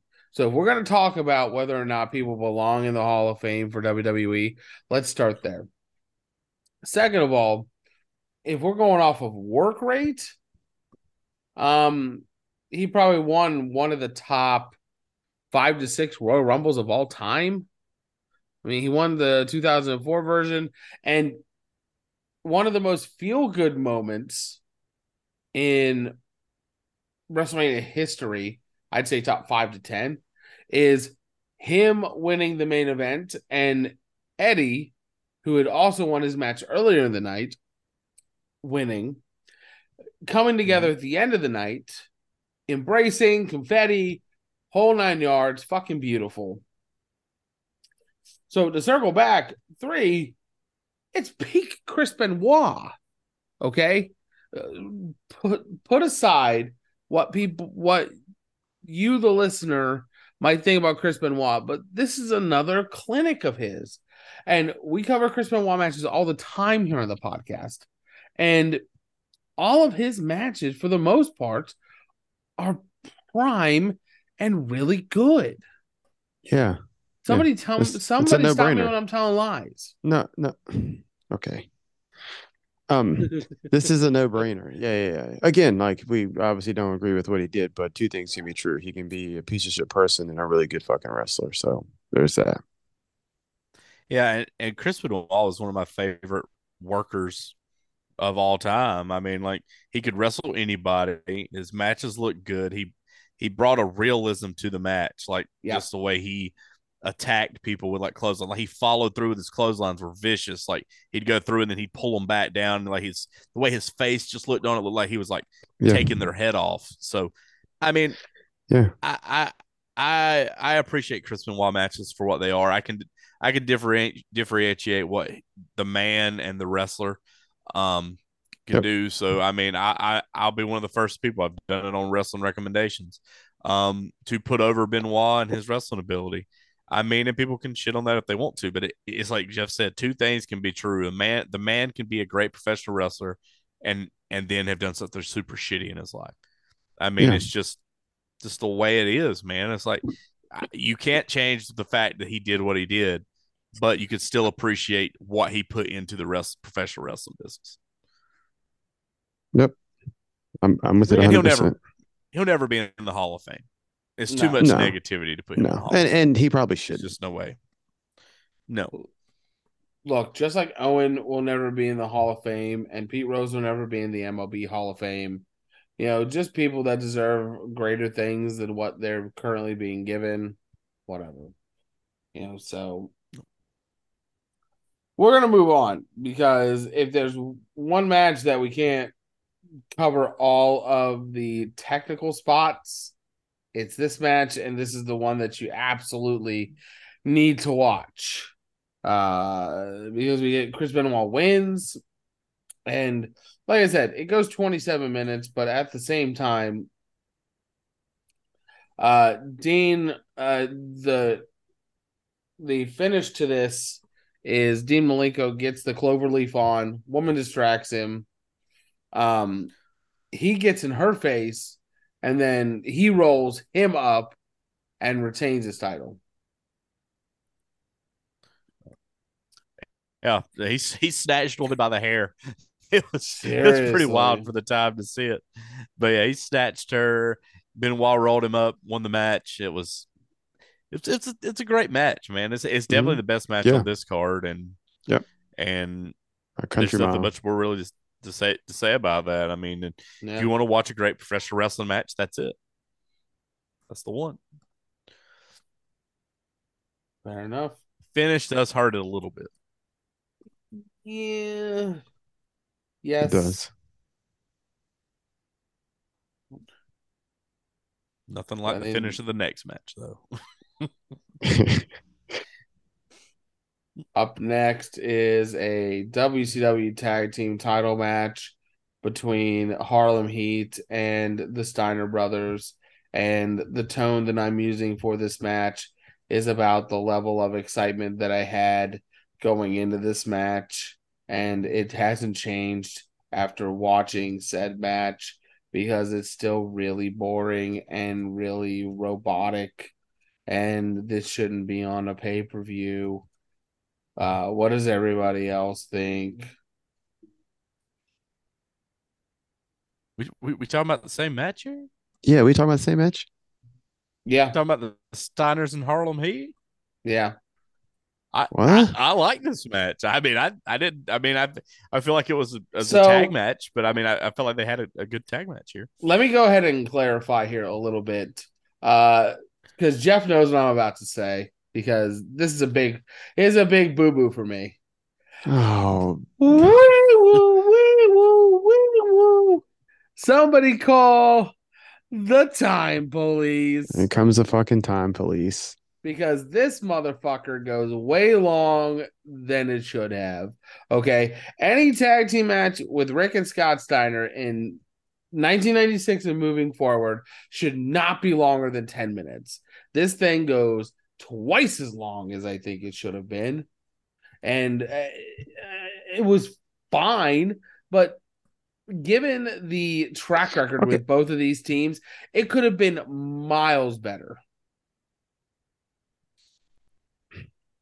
Well, listen, sometimes you got to know your audience, and they knew their audience here. So Harlem Heat comes in here, and they're getting fucking heat out the fucking. As soon as they fucking walk out, they're getting booed and they're fucking throwing trash, you know. So they're leaning into it, you know, which is what they should do. Um, I didn't think I, I didn't think this match again. No, this wasn't a once in a lifetime tag match, like no, but. I didn't think it was that bad. I mean, I, I, I thought it was that was pretty good. The finish was a little wonky, but you know, you know, Kod's out here making it sound like this is the worst thing in the world. Oh no, I- there's I- plenty of matches on here that were worse. What I'm saying though is you cut this match in half and we're talking, you know, probably Yeah, but- second or third best match on the card. Okay, but using your using that logic and knowing the matches after this, cut it in half for what? To watch more Yeah. of what? Hogan? To watch you don't more need of you don't need to cut a match down to make room for anything else. You can just cut a match down just because it makes sense. I No, really no. don't think that the Steiners playing to the crowd because let's be But that's- honest. Good. No, but no, but that's my point. So you take 10 minutes off of this and you give 10 minutes more to who? Hogan? You don't have to though. You don't have to give Well, to anybody. Well, I mean, you're, uh, yeah, but they, they still got to fill this time. They're not gonna. They're not gonna. They're, They they're, they're gonna use all the. Well, yeah, but I'm saying like they're gonna use all the time they're allotted. No, and that's and that's fair. I mean, Good, you know, Anybody good, bad, or indifferent, I guess. well, yeah, and that's and and that and that's another side to this is that if somebody comes in and say, "Hey, so we have about fifteen to twenty minutes to give you. Here you go. Are you going to wrestle for ten? Probably not. But at the same time, it's like giving yourself enough rope to hang yourself with. You know. Now, did in my in my personal opinion, did the Steiners do their best with the time that was given? I think they worked the crowd, but I also think they didn't need as much time as they were given.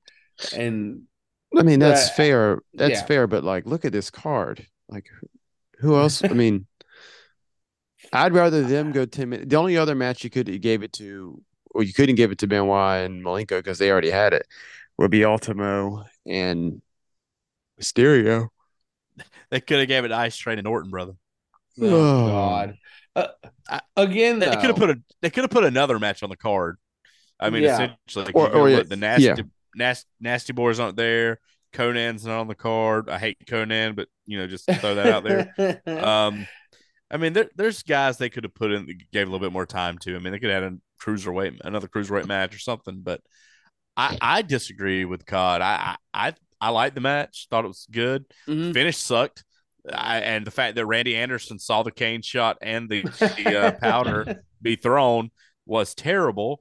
But yeah, I thought they had a, a good match for the Steiners and Harlem Heat. I always always liked when they had matches together. So maybe I'm a little biased there, but um, they the Harlem Heat definitely leaned into this crowd. Like they were not on Harlem Heat side, and if you if you read any articles or or or listen to any podcasts on it, they were they had to deal with some some shit from this crowd out there for close to 20 minutes. So kudos to them, but the the finish was overdone. I, I get why they did it. They got the heat. They leave. You know, everybody hates them anyway, but they hate them even more now. But Yeah, I oh, feel yeah. like I feel like you could have cut this down a little Mhm. bit, and made a little bit more hard hitting, action packed. But I mean, if you got 20 minutes, you got to fill it. I mean, I feel like they filled it pretty well, um, doing what they did. But they definitely had better matches. But I didn't hate this match as much as Cobb did. I did hate the finish. I did hate Yeah. Randy Anderson seeing everything. But yes. Now- yes. I- I wanted to. I, I want to be very clear. While I wasn't a fan of this match, it was still okay in my in my personal opinion. It was it was still fine. Could they have cut some stuff down? Yes. Could they have played the crowd less? Yes. Could they have involved Booker T a little bit more in the match? Yes. You know, because they worked they worked Stevie Ray over for I'll say 75 to 80% of this match. And That's that's that's the real problem. He, he hates Stevie Ray. That's and maybe problem. because we listened to him for so much of 2000 on commentary. like true. that could have been it. But look, I'll be honest, I like this tag match better than the one we're gonna review in a couple of matches down the line. Like Oh, you, That's- damn right. as far as tag matches, this is the better of the two tag matches of the night. My thing is, is that I'm looking at these two tag teams on paper, Harlem Heat, the Steiners, and now they were given eight, 18 minutes to work, or fifth, or you know, 15 to 20. I just feel as though they're capable of more. And it could have been that they read the crowd and they knew that they were pro Yeah. that there was a pro Steiner crowd. So Yeah. they worked that angle more. Okay. And that part I understand. Uh, It does it doesn't mean it was great, but they could have also shaved some time off, played to the crowd less, and maybe it would have been better, maybe it wouldn't have been. But again, I have to sit and watch eight, 18 minutes of, you know, a Steiner's Harlem Heat match. It better be at least, you know, a four to a four and a half star rating here. Um, I think I think you're right, but I think this this in Sturgis, South Dakota, I think they were, you know, hey, let's just get a payday because they could have had a seven seven star match there and it wouldn't have fucking mattered. Well, they could have Yeah, had and a you saw four that point one. seven five, and it would have just been. I mean, you was as well call it a five because it's perfect. Five, brother. I, I agree with Jeff there. They probably are like, you know what? We got this time to fill. Let's not kill ourselves because Benoit and Malenko killed themselves. Didn't even get a reaction hardly. So yeah, yeah. at that point, thinking, like, Who's Mm, these guys? hit, who's hit me, guy? pay me. Let's go home. yep, and they went for twenty seven minutes, so I really can't blame them for that. But still, Poor placement on the card though. Two Yes, 20 I minutes would've- back to back. Look, I would have swapped um Madusa Bolnicano with the Benoit Malenko match. Um, hmm because even though Ben uh Benoit Malenko, it was mostly a tactical matchup. Um, I think it was less away from the powerhouse stuff that Scott Norton and Ice Train did to give it a, a little bit of a buffer. And now you have this calm down match with Madusa and Bull Nakano before you come into the uh WCW tag team title match. No. But- Agreed. Yeah. But we go from that, ah, motor motorcycle shit. Then we go to the United States Championship match. It's Ric Flair defending against Eddie Guerrero. Uh, I mean, you don't want to. You don't want to talk about, about Sting on his bike and all this other I- stuff. And I don't. Why don't? Please, why please. don't? Jeff, Jeff, why don't we want to Pep- talk about Sting on this on this podcast? Pepe on the bike. Fuck Sting. Yeah, fuck Sting. And you know what? Circle back because they have this whole all-in angle going on where uh the match Joker, the, Joker Sting's back. the fucking coffin match with Sting, Darby Allin, Swerve, and AR Fox. And Sting jumped AR Fox at an indie show and they started booing him and saying Sting's "You doing don't indie go here." shows. Oh, you didn't see that? No, he actually showed up at an indie show wearing a sweatshirt. Christ. Was he wearing a fanny pack too? Dickhead. Prob- probably. God damn it. Darby Allin probably drove his grandpa to the show, aka Sting. Come on. That's for Come on, Grandpa. You can do it. You can do it. Come on, boy. Come on, buddy. Like, a- like a little doll. Come on. Fuck Come off. on. You can do it. Oh my gosh. So here's my thoughts about this match. This was better than it should have been, considering the crowd. This crowd is dog shit. It continued to be dog shit. And even though Yeah. Flair does his normal shtick, you know, his usual spots where he's flung into the corner, he does his flippy do, He comes out of the corner, he stumbles about for a second or two, falls on his face. Like you get the Flair sticks, but this match was better than what the crowd I think gave it any type of credit for. And it is weird to hear the crowd chanting for Eddie. Uh, there's that one spot where he's outside the ring and they're like Eddie, Eddie, Eddie, which is weird for this crowd. Yeah. yeah. yeah. I was thinking that too. I was like, what? But yeah, I, yeah, yeah. I, I enjoyed this match. It's it's probably it's second or third. Uh, it, it's kind of right there with Ultimo Dragon and Rey Mysterio. Like, uh, it, it, it's weird to see this mulleted Eddie Guerrero wrestling Ric Flair though, because this this is the Eddie Guerrero you think of as a cruiserweight, really. Oh my yes. god! And yeah. but but they have a tremendous match here, um, and the crowd didn't deserve this match. But it's weird no. that you have a babyface promo from Ric Flair earlier, and here you have him as a heel in this match. Yeah. It's like yeah, doing too all his, much. Yeah, yep, doing all his Ric Flair tropes. Um, yeah, I, I'm I'm with you guys. I enjoyed this match. Uh, it was interesting just to see Ric Flair wrestle like uh, I mean like this style in air quotes, you know. Mm-hmm. But I thought he did it well. I thought he did it really well. I, Eddie, we obviously know can wrestle circles around Ric, but Ric held his own, and it just kind of showed another side to Flair. Um, to me, uh, yeah. So, and it's nice to see Flair not wrestling somebody named Luger, Sting, Hogan, or the Giant. Yes, like the, yes. I just saw the spot where the lights go out. oh yeah, match, which I was just so about to say bad. that. Yeah, they just went out and rise. You know, they just, rise. They just keep working. But I, I, enjoy the finish. He he cheats the win. Uh, mm-hmm. Uh, Guerrero's shoulders are down. He uses woman to his advantage, and it's it's it's it's all the Flair stuff, but with an opponent you're not used to him seeing him work, and I enjoy yeah. that. I enjoy yeah. seeing Ric Flair work new and different people, um, and and adapting to his style. It really shows you that Ric Flair can wrestle any style he needs to wrestle, um, and adapt his style to that. So uh, I like Ric. I love Ric Flair. Um, I think this this time period of Ric Flair though is is overshadowed by the NWO and all that stuff, and it's just weird seeing Ric Flair's U.S. champ at this time in his career too. So yeah, oh, yeah, yeah. That. it's like not right. No, no, you're right. Um, but like, but like I said, you know, Ric Flair is doing his best with what he's given for this match. Um, Eddie Guerrero kills it. Um, a lot of near falls in this match. Uh, but overall, like Travis said, second or third, probably best match on the card. Solidly.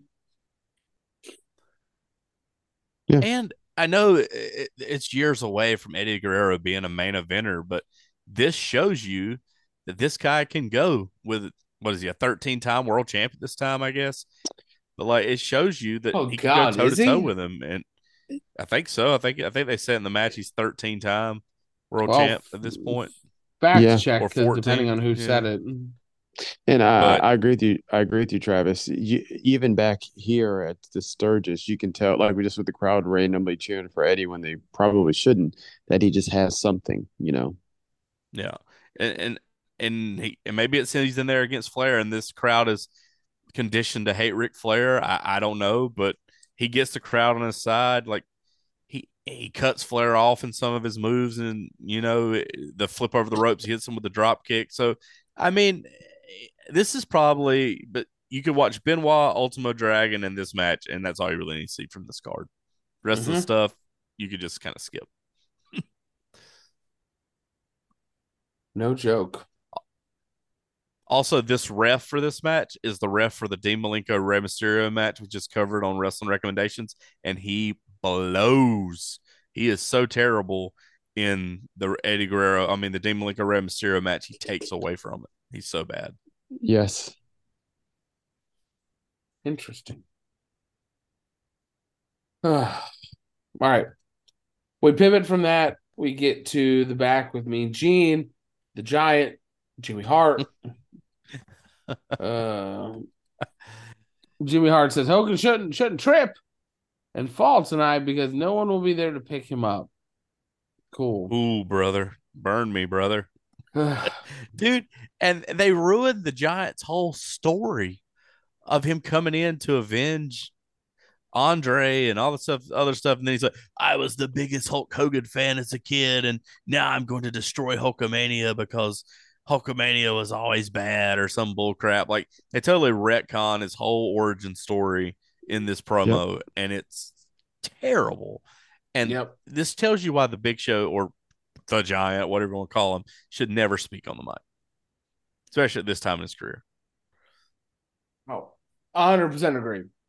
And well, he even goes on to say um, that he, big Hulk Hogan fan, he isn't anymore. Won't forget the pain that he caused me. Um, what? What pain? He was still a, a good guy when you were a kid. Like it makes no sense. Yeah, no fucking knows. Oh my gosh. No one knows because WCW 96. But we move on to our, I'm going to call it pre main event because that's exactly oh. what it is. No, Jesus. called Stern. Uh, we have the outsiders, Scott Hall, Kevin Nash taking on Lex Luger and the man called Sting. The man called Sting. What does he do, Jeff? Uh, he gets on my fucking nerves, is what he does. and that's that's before that's after he does this and that. Because he's quick as a bull and quick as a cat. Okay, so can I can I jump into this? So Yep. I, I fucking hated I, this match. I know this Jeff doesn't Hall. make any sense, because I don't like Sting, but this is actually my favorite Sting, like the multicolored Sting that doesn't have the blonde hair and the rat and the rat tail. Um, I'm a multicolored Sting guy with the brown hair, you know, like I just liked his look at this time period. I was like, damn, I was like, oh, okay, cool. I'm actually going to get to see the Sting that I think I like. And then he got in the ring, and then it took him fucking 2.2 seconds to start doing Judy chops and Judy kicks, Steven Seagal style. and I fast forward this match so fucking fast. No! Make the fucking head, head spin. Oh my yeah. Gosh. God, you can kiss my ass. I'm not watching Luger and Sting tag together in a fucking match in 2023. I'm not doing it. Here, I'm not at Sturgis Hog Wild. No. I'm fucking done. I, I barely can't.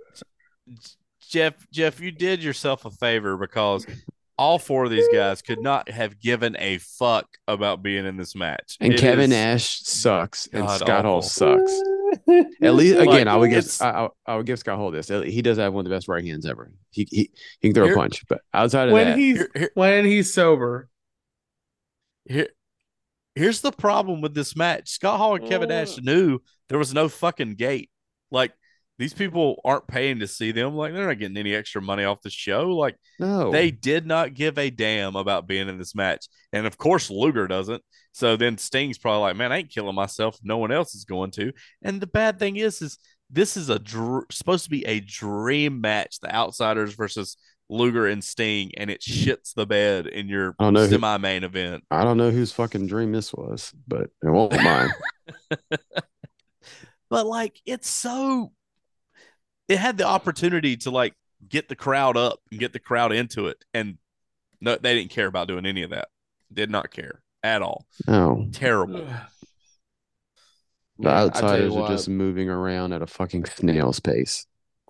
So we have yep. Luger. Do they even sweat? We have Luger, Sting, Nash, and the human tackling dummy. uh, uh, not to mention the finish is so bad. Nick Patrick has to chop block Luger twice because he fucks up the first time. And Then he chop blocks him again, and then the fast count's not even really a fast count. No. And then they have to they have to play it up like it is a fast count again. Good job, Nick Patrick. Can't fucking fast count save your life. But it's so just so bad, so convoluted.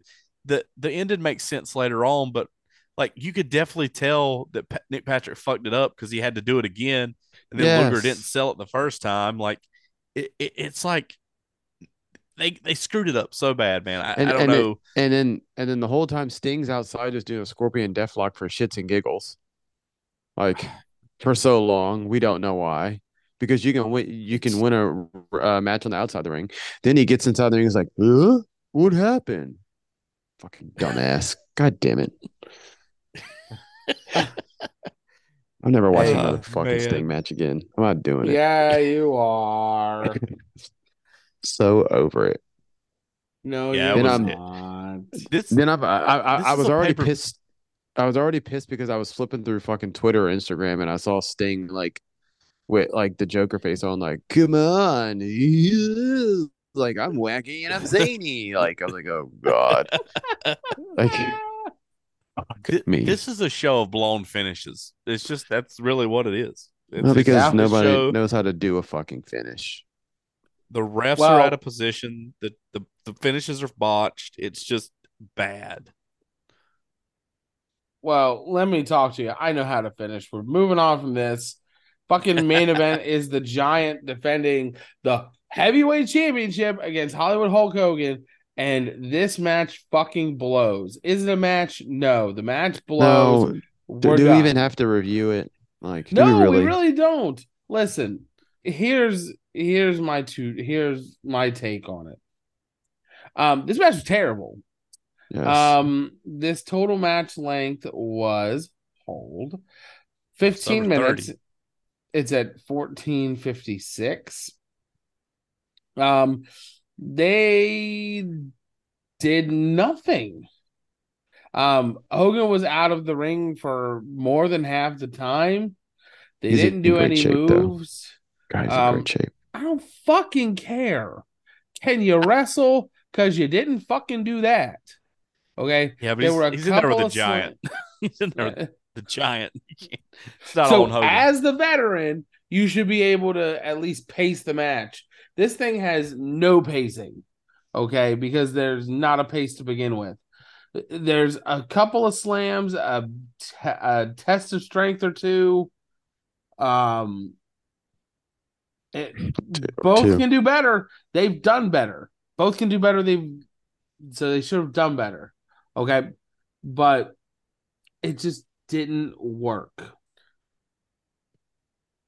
No, and it go- goes back to what Jeff said at the beginning of the podcast. Hogan's not comfortable in being a heel here yet. He's No. he's doing the old '80s. The the heel stalls outside. The baby face stays in. Like he he just doesn't look comfortable as Hollywood Hogan yet, and it, it's evident in this match. Um, and and and here the last three matches, man, go back and listen to Bobby Heenan progressively get drunker the entire rest of the show. He calls Yeah. the giant Andre here. He he cheers for the heels when he's obviously not supposed to because it's WCW versus NWO. And then he apologizes on air like two or three times to Dusty because he's like slurring. It's it's it's awful. Yeah. The, And- pro- the pro- production's terrible on that. Yeah, and you could tell, like I said, when his first thing started, he's not a biker. Sturgis, like he's a Minnesota guy. He didn't want to be there at all. Like it, he, you know, all, all the boys were riding their bikes, how many miles, and all, you know, all from here to to the, to the show, and and I'm sure like he couldn't give two shits about any of that. And and even worse about this is they've promised a new member of the NWO all night long, and they don't do it. They don't live up to it. It was supposed to be Sean Wal- Waltman apparently, but he was still like they hadn't got his official release from WWF, so they wouldn't put him on screen. But he was backstage at the show. But they built up a surprise all night and then didn't didn't do it. Like that should be enough for the fans to shit all over this show. It's like we were promised something we didn't get it, but it's just it's so like Cod said, just so plotting and slow. There's no flow to the match. It's just in and out of the ring. And and Dusty's trying to cover it, saying he knows what he's doing. He knows what he's doing, but it's it's just not not good. comes off bad. Even the fans aren't cheering for Hogan or booing him at this point. This crowd sucks ass. Yeah. Fuck off. Okay. Look, um, let me just put this out there. Hogan wins. He's the new champion. Don't really care. Uh, like I said, the problem I have with this is that it's twice as long as it needs needs to be. Um, the right person honestly kind of won, but honestly, doesn't matter. NWO is running everything. Doesn't matter who wins. No, and Nope. the whole thing afterwards, the extra 10 minutes with the booty man and all that stuff is pointless, terrible, and it, it- they they try to set up Clash of the Champions, and Hogan doesn't even say Clash of the Champions. He just says in Denver, Colorado. What the fuck? No one else knows what Denver, Colorado I, is. I I was thinking the same thing. And then so they, they take the booty man, like they punch him a couple times and throw him out. And then he's like, uh, if I just did that to my best friend, imagine what I'll do to you. I'm like, like what? You mean like punch him twice and then throw him out the ring? Like, Oh. It and is and and it's so bad the giant has to lay there for this entire tired. thing Yep. for a Yep. for one belt shot. He lays there for like seven minutes, Yes. just in the middle of the ring. Like it's Yep. Yep. God, it's so bad, dude. Well, we get the iconic NWO belt out of it. I guess that's the coolest part of it. They spray paint it, looks cool, but Hogan's not in his prime Hollywood Hogan yet. No, no, not even close. Hmm. Yeah. I think that's a nice bow on it because I I mean Hogan doesn't stick around. He wins that thing. Uh he celebrates and he gets out. So that's what we're about to do. Terry had a plane to catch, brother. Look, I I I I can't. So so do I when Luger and Sting's on my television. There's only so many fucking Hogan matches I can take, and this is Oh, one of them. it's fuck it's, you. It's it's not. I'm not saying I'm not a Hogan guy though.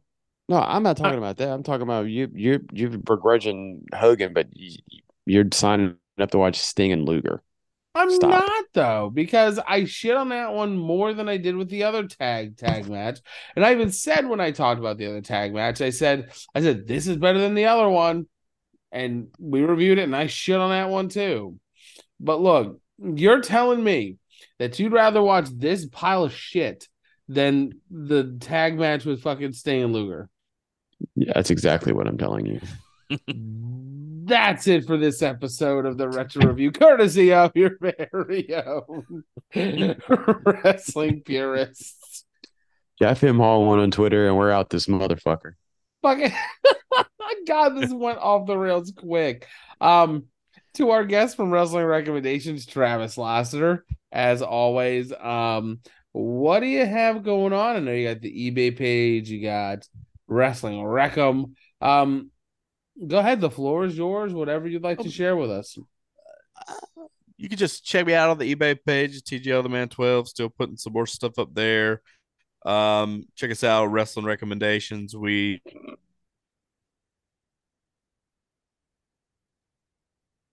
that one's uh in the can. It's a good one. Um, and that's about it for me, guys. I don't really have a whole, whole lot else going on. Just uh just check out the Twitter, the the the and the TikTok for wrestling recommendations, wrestling recom, wrestling recommendations on the TikTok, and that's about all I got, boys. You know, it's funny. I listened to um your one about Flair and Sting where we covered Clash of the Champions and you just covered the match. And I Yep. listened to it and I was listening and um I can't remember if it was you or Eddie, but uh no no no. Eddie says it, but he's like, I honestly forgot when I'm supposed to be on there. And I was like, holy shit, gotta text him, gotta text him and shoot over the text, but no, we definitely appreciate you uh being on, coming on, talking some subpar professional res- wrestling with us. You know, we definitely appreciate it. Um but It's always a good time, guys. I enjoy being here. That's for sure. Absolutely. So we will actually see you in a couple of weeks. Um, we have Eddie coming on next week, and I'll get to that in just a moment. But after that, we have a Clash of the Champions episode. Then after that is uh Fall Brawl War Games from 1994. Uh, Good one. Nah, not really. um, That's the one with Dusty and Dustin and uh right? And they wrestle stud stable. Uh, yes. Yeah, Oh, God. yeah. Oh, oh. This is also um the 35 second Matt Classic with Steve Austin and Jim Duggan. Fuck Jim Duggan. Fuck Jim Duggan. You're goddamn right. You know, Jeff- fuck Jon Moxley, but shout out to those guys at Bleeding John doing the Lord's work. God damn it. You you couldn't be more right. Uh, oh, Champions sorry. of content over there. Those guys. Oh, sorry, Jeff. Anything to add about Jim Duggan? No, I'm not fucking with y'all tonight. don't dare, don't dare say on that podcast the right man won. You know they didn't. You know the right man did not fucking win that match National fucking treasure. Fuck off, Jeff. for Canada, maybe.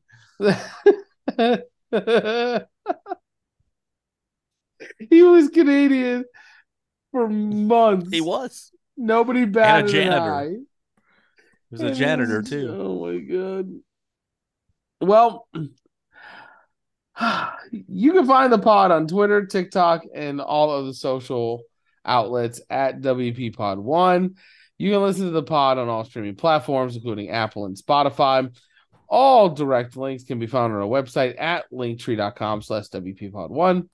And if you enjoy our content and would like to support the show, you can head on over to our Buy Me a Coffee page at WPPod1, where you can support the show for as little as a dollar. Now, next week, because we already know that Travis will be back here in a few weeks, we'll cover uh, the 1994 show. Mhm. His um his other half of wrestling recommendations, that would be Mr. Eddie Shepard, will be on next week, where we cover um arguably one of the best SummerSlam shows of all time. That would be the 2002 edition. Um, this is most notable for the in-ring return of Shawn Michaels. He thinks he's cute. Knows He he's knows sexy. he's sexy. um, Jeff, you looking forward to that one? Just can't wait. the suspense is killing me. Hey man, at least you get uh is, is that where you no you don't get a Lance Storm match there, but you do get Brock and Rock. Um, yeah, Brock, Rock, HBK, and Triple Ray. H. Uh, Ray yes. and Kurt Angle. Yes. Um, in a, an all-time favorite of mine. This goes less than 10 minutes and it's perfect. I love it. But we'll get more in yeah, it's a great opener. But we'll get more into it next week, which means you have to go to Twitter WPPod1 to follow us. You can go to the website, sign up for alerts. Um, but other than that, you're gonna have to wait till next week when we cover the 81st episode of the Retro Review, courtesy of your very own wrestling purists. And we thank you so much for listening to this episode. And thank you for giving us a listen as we provide a pure take on professional wrestling. We'll see you next time.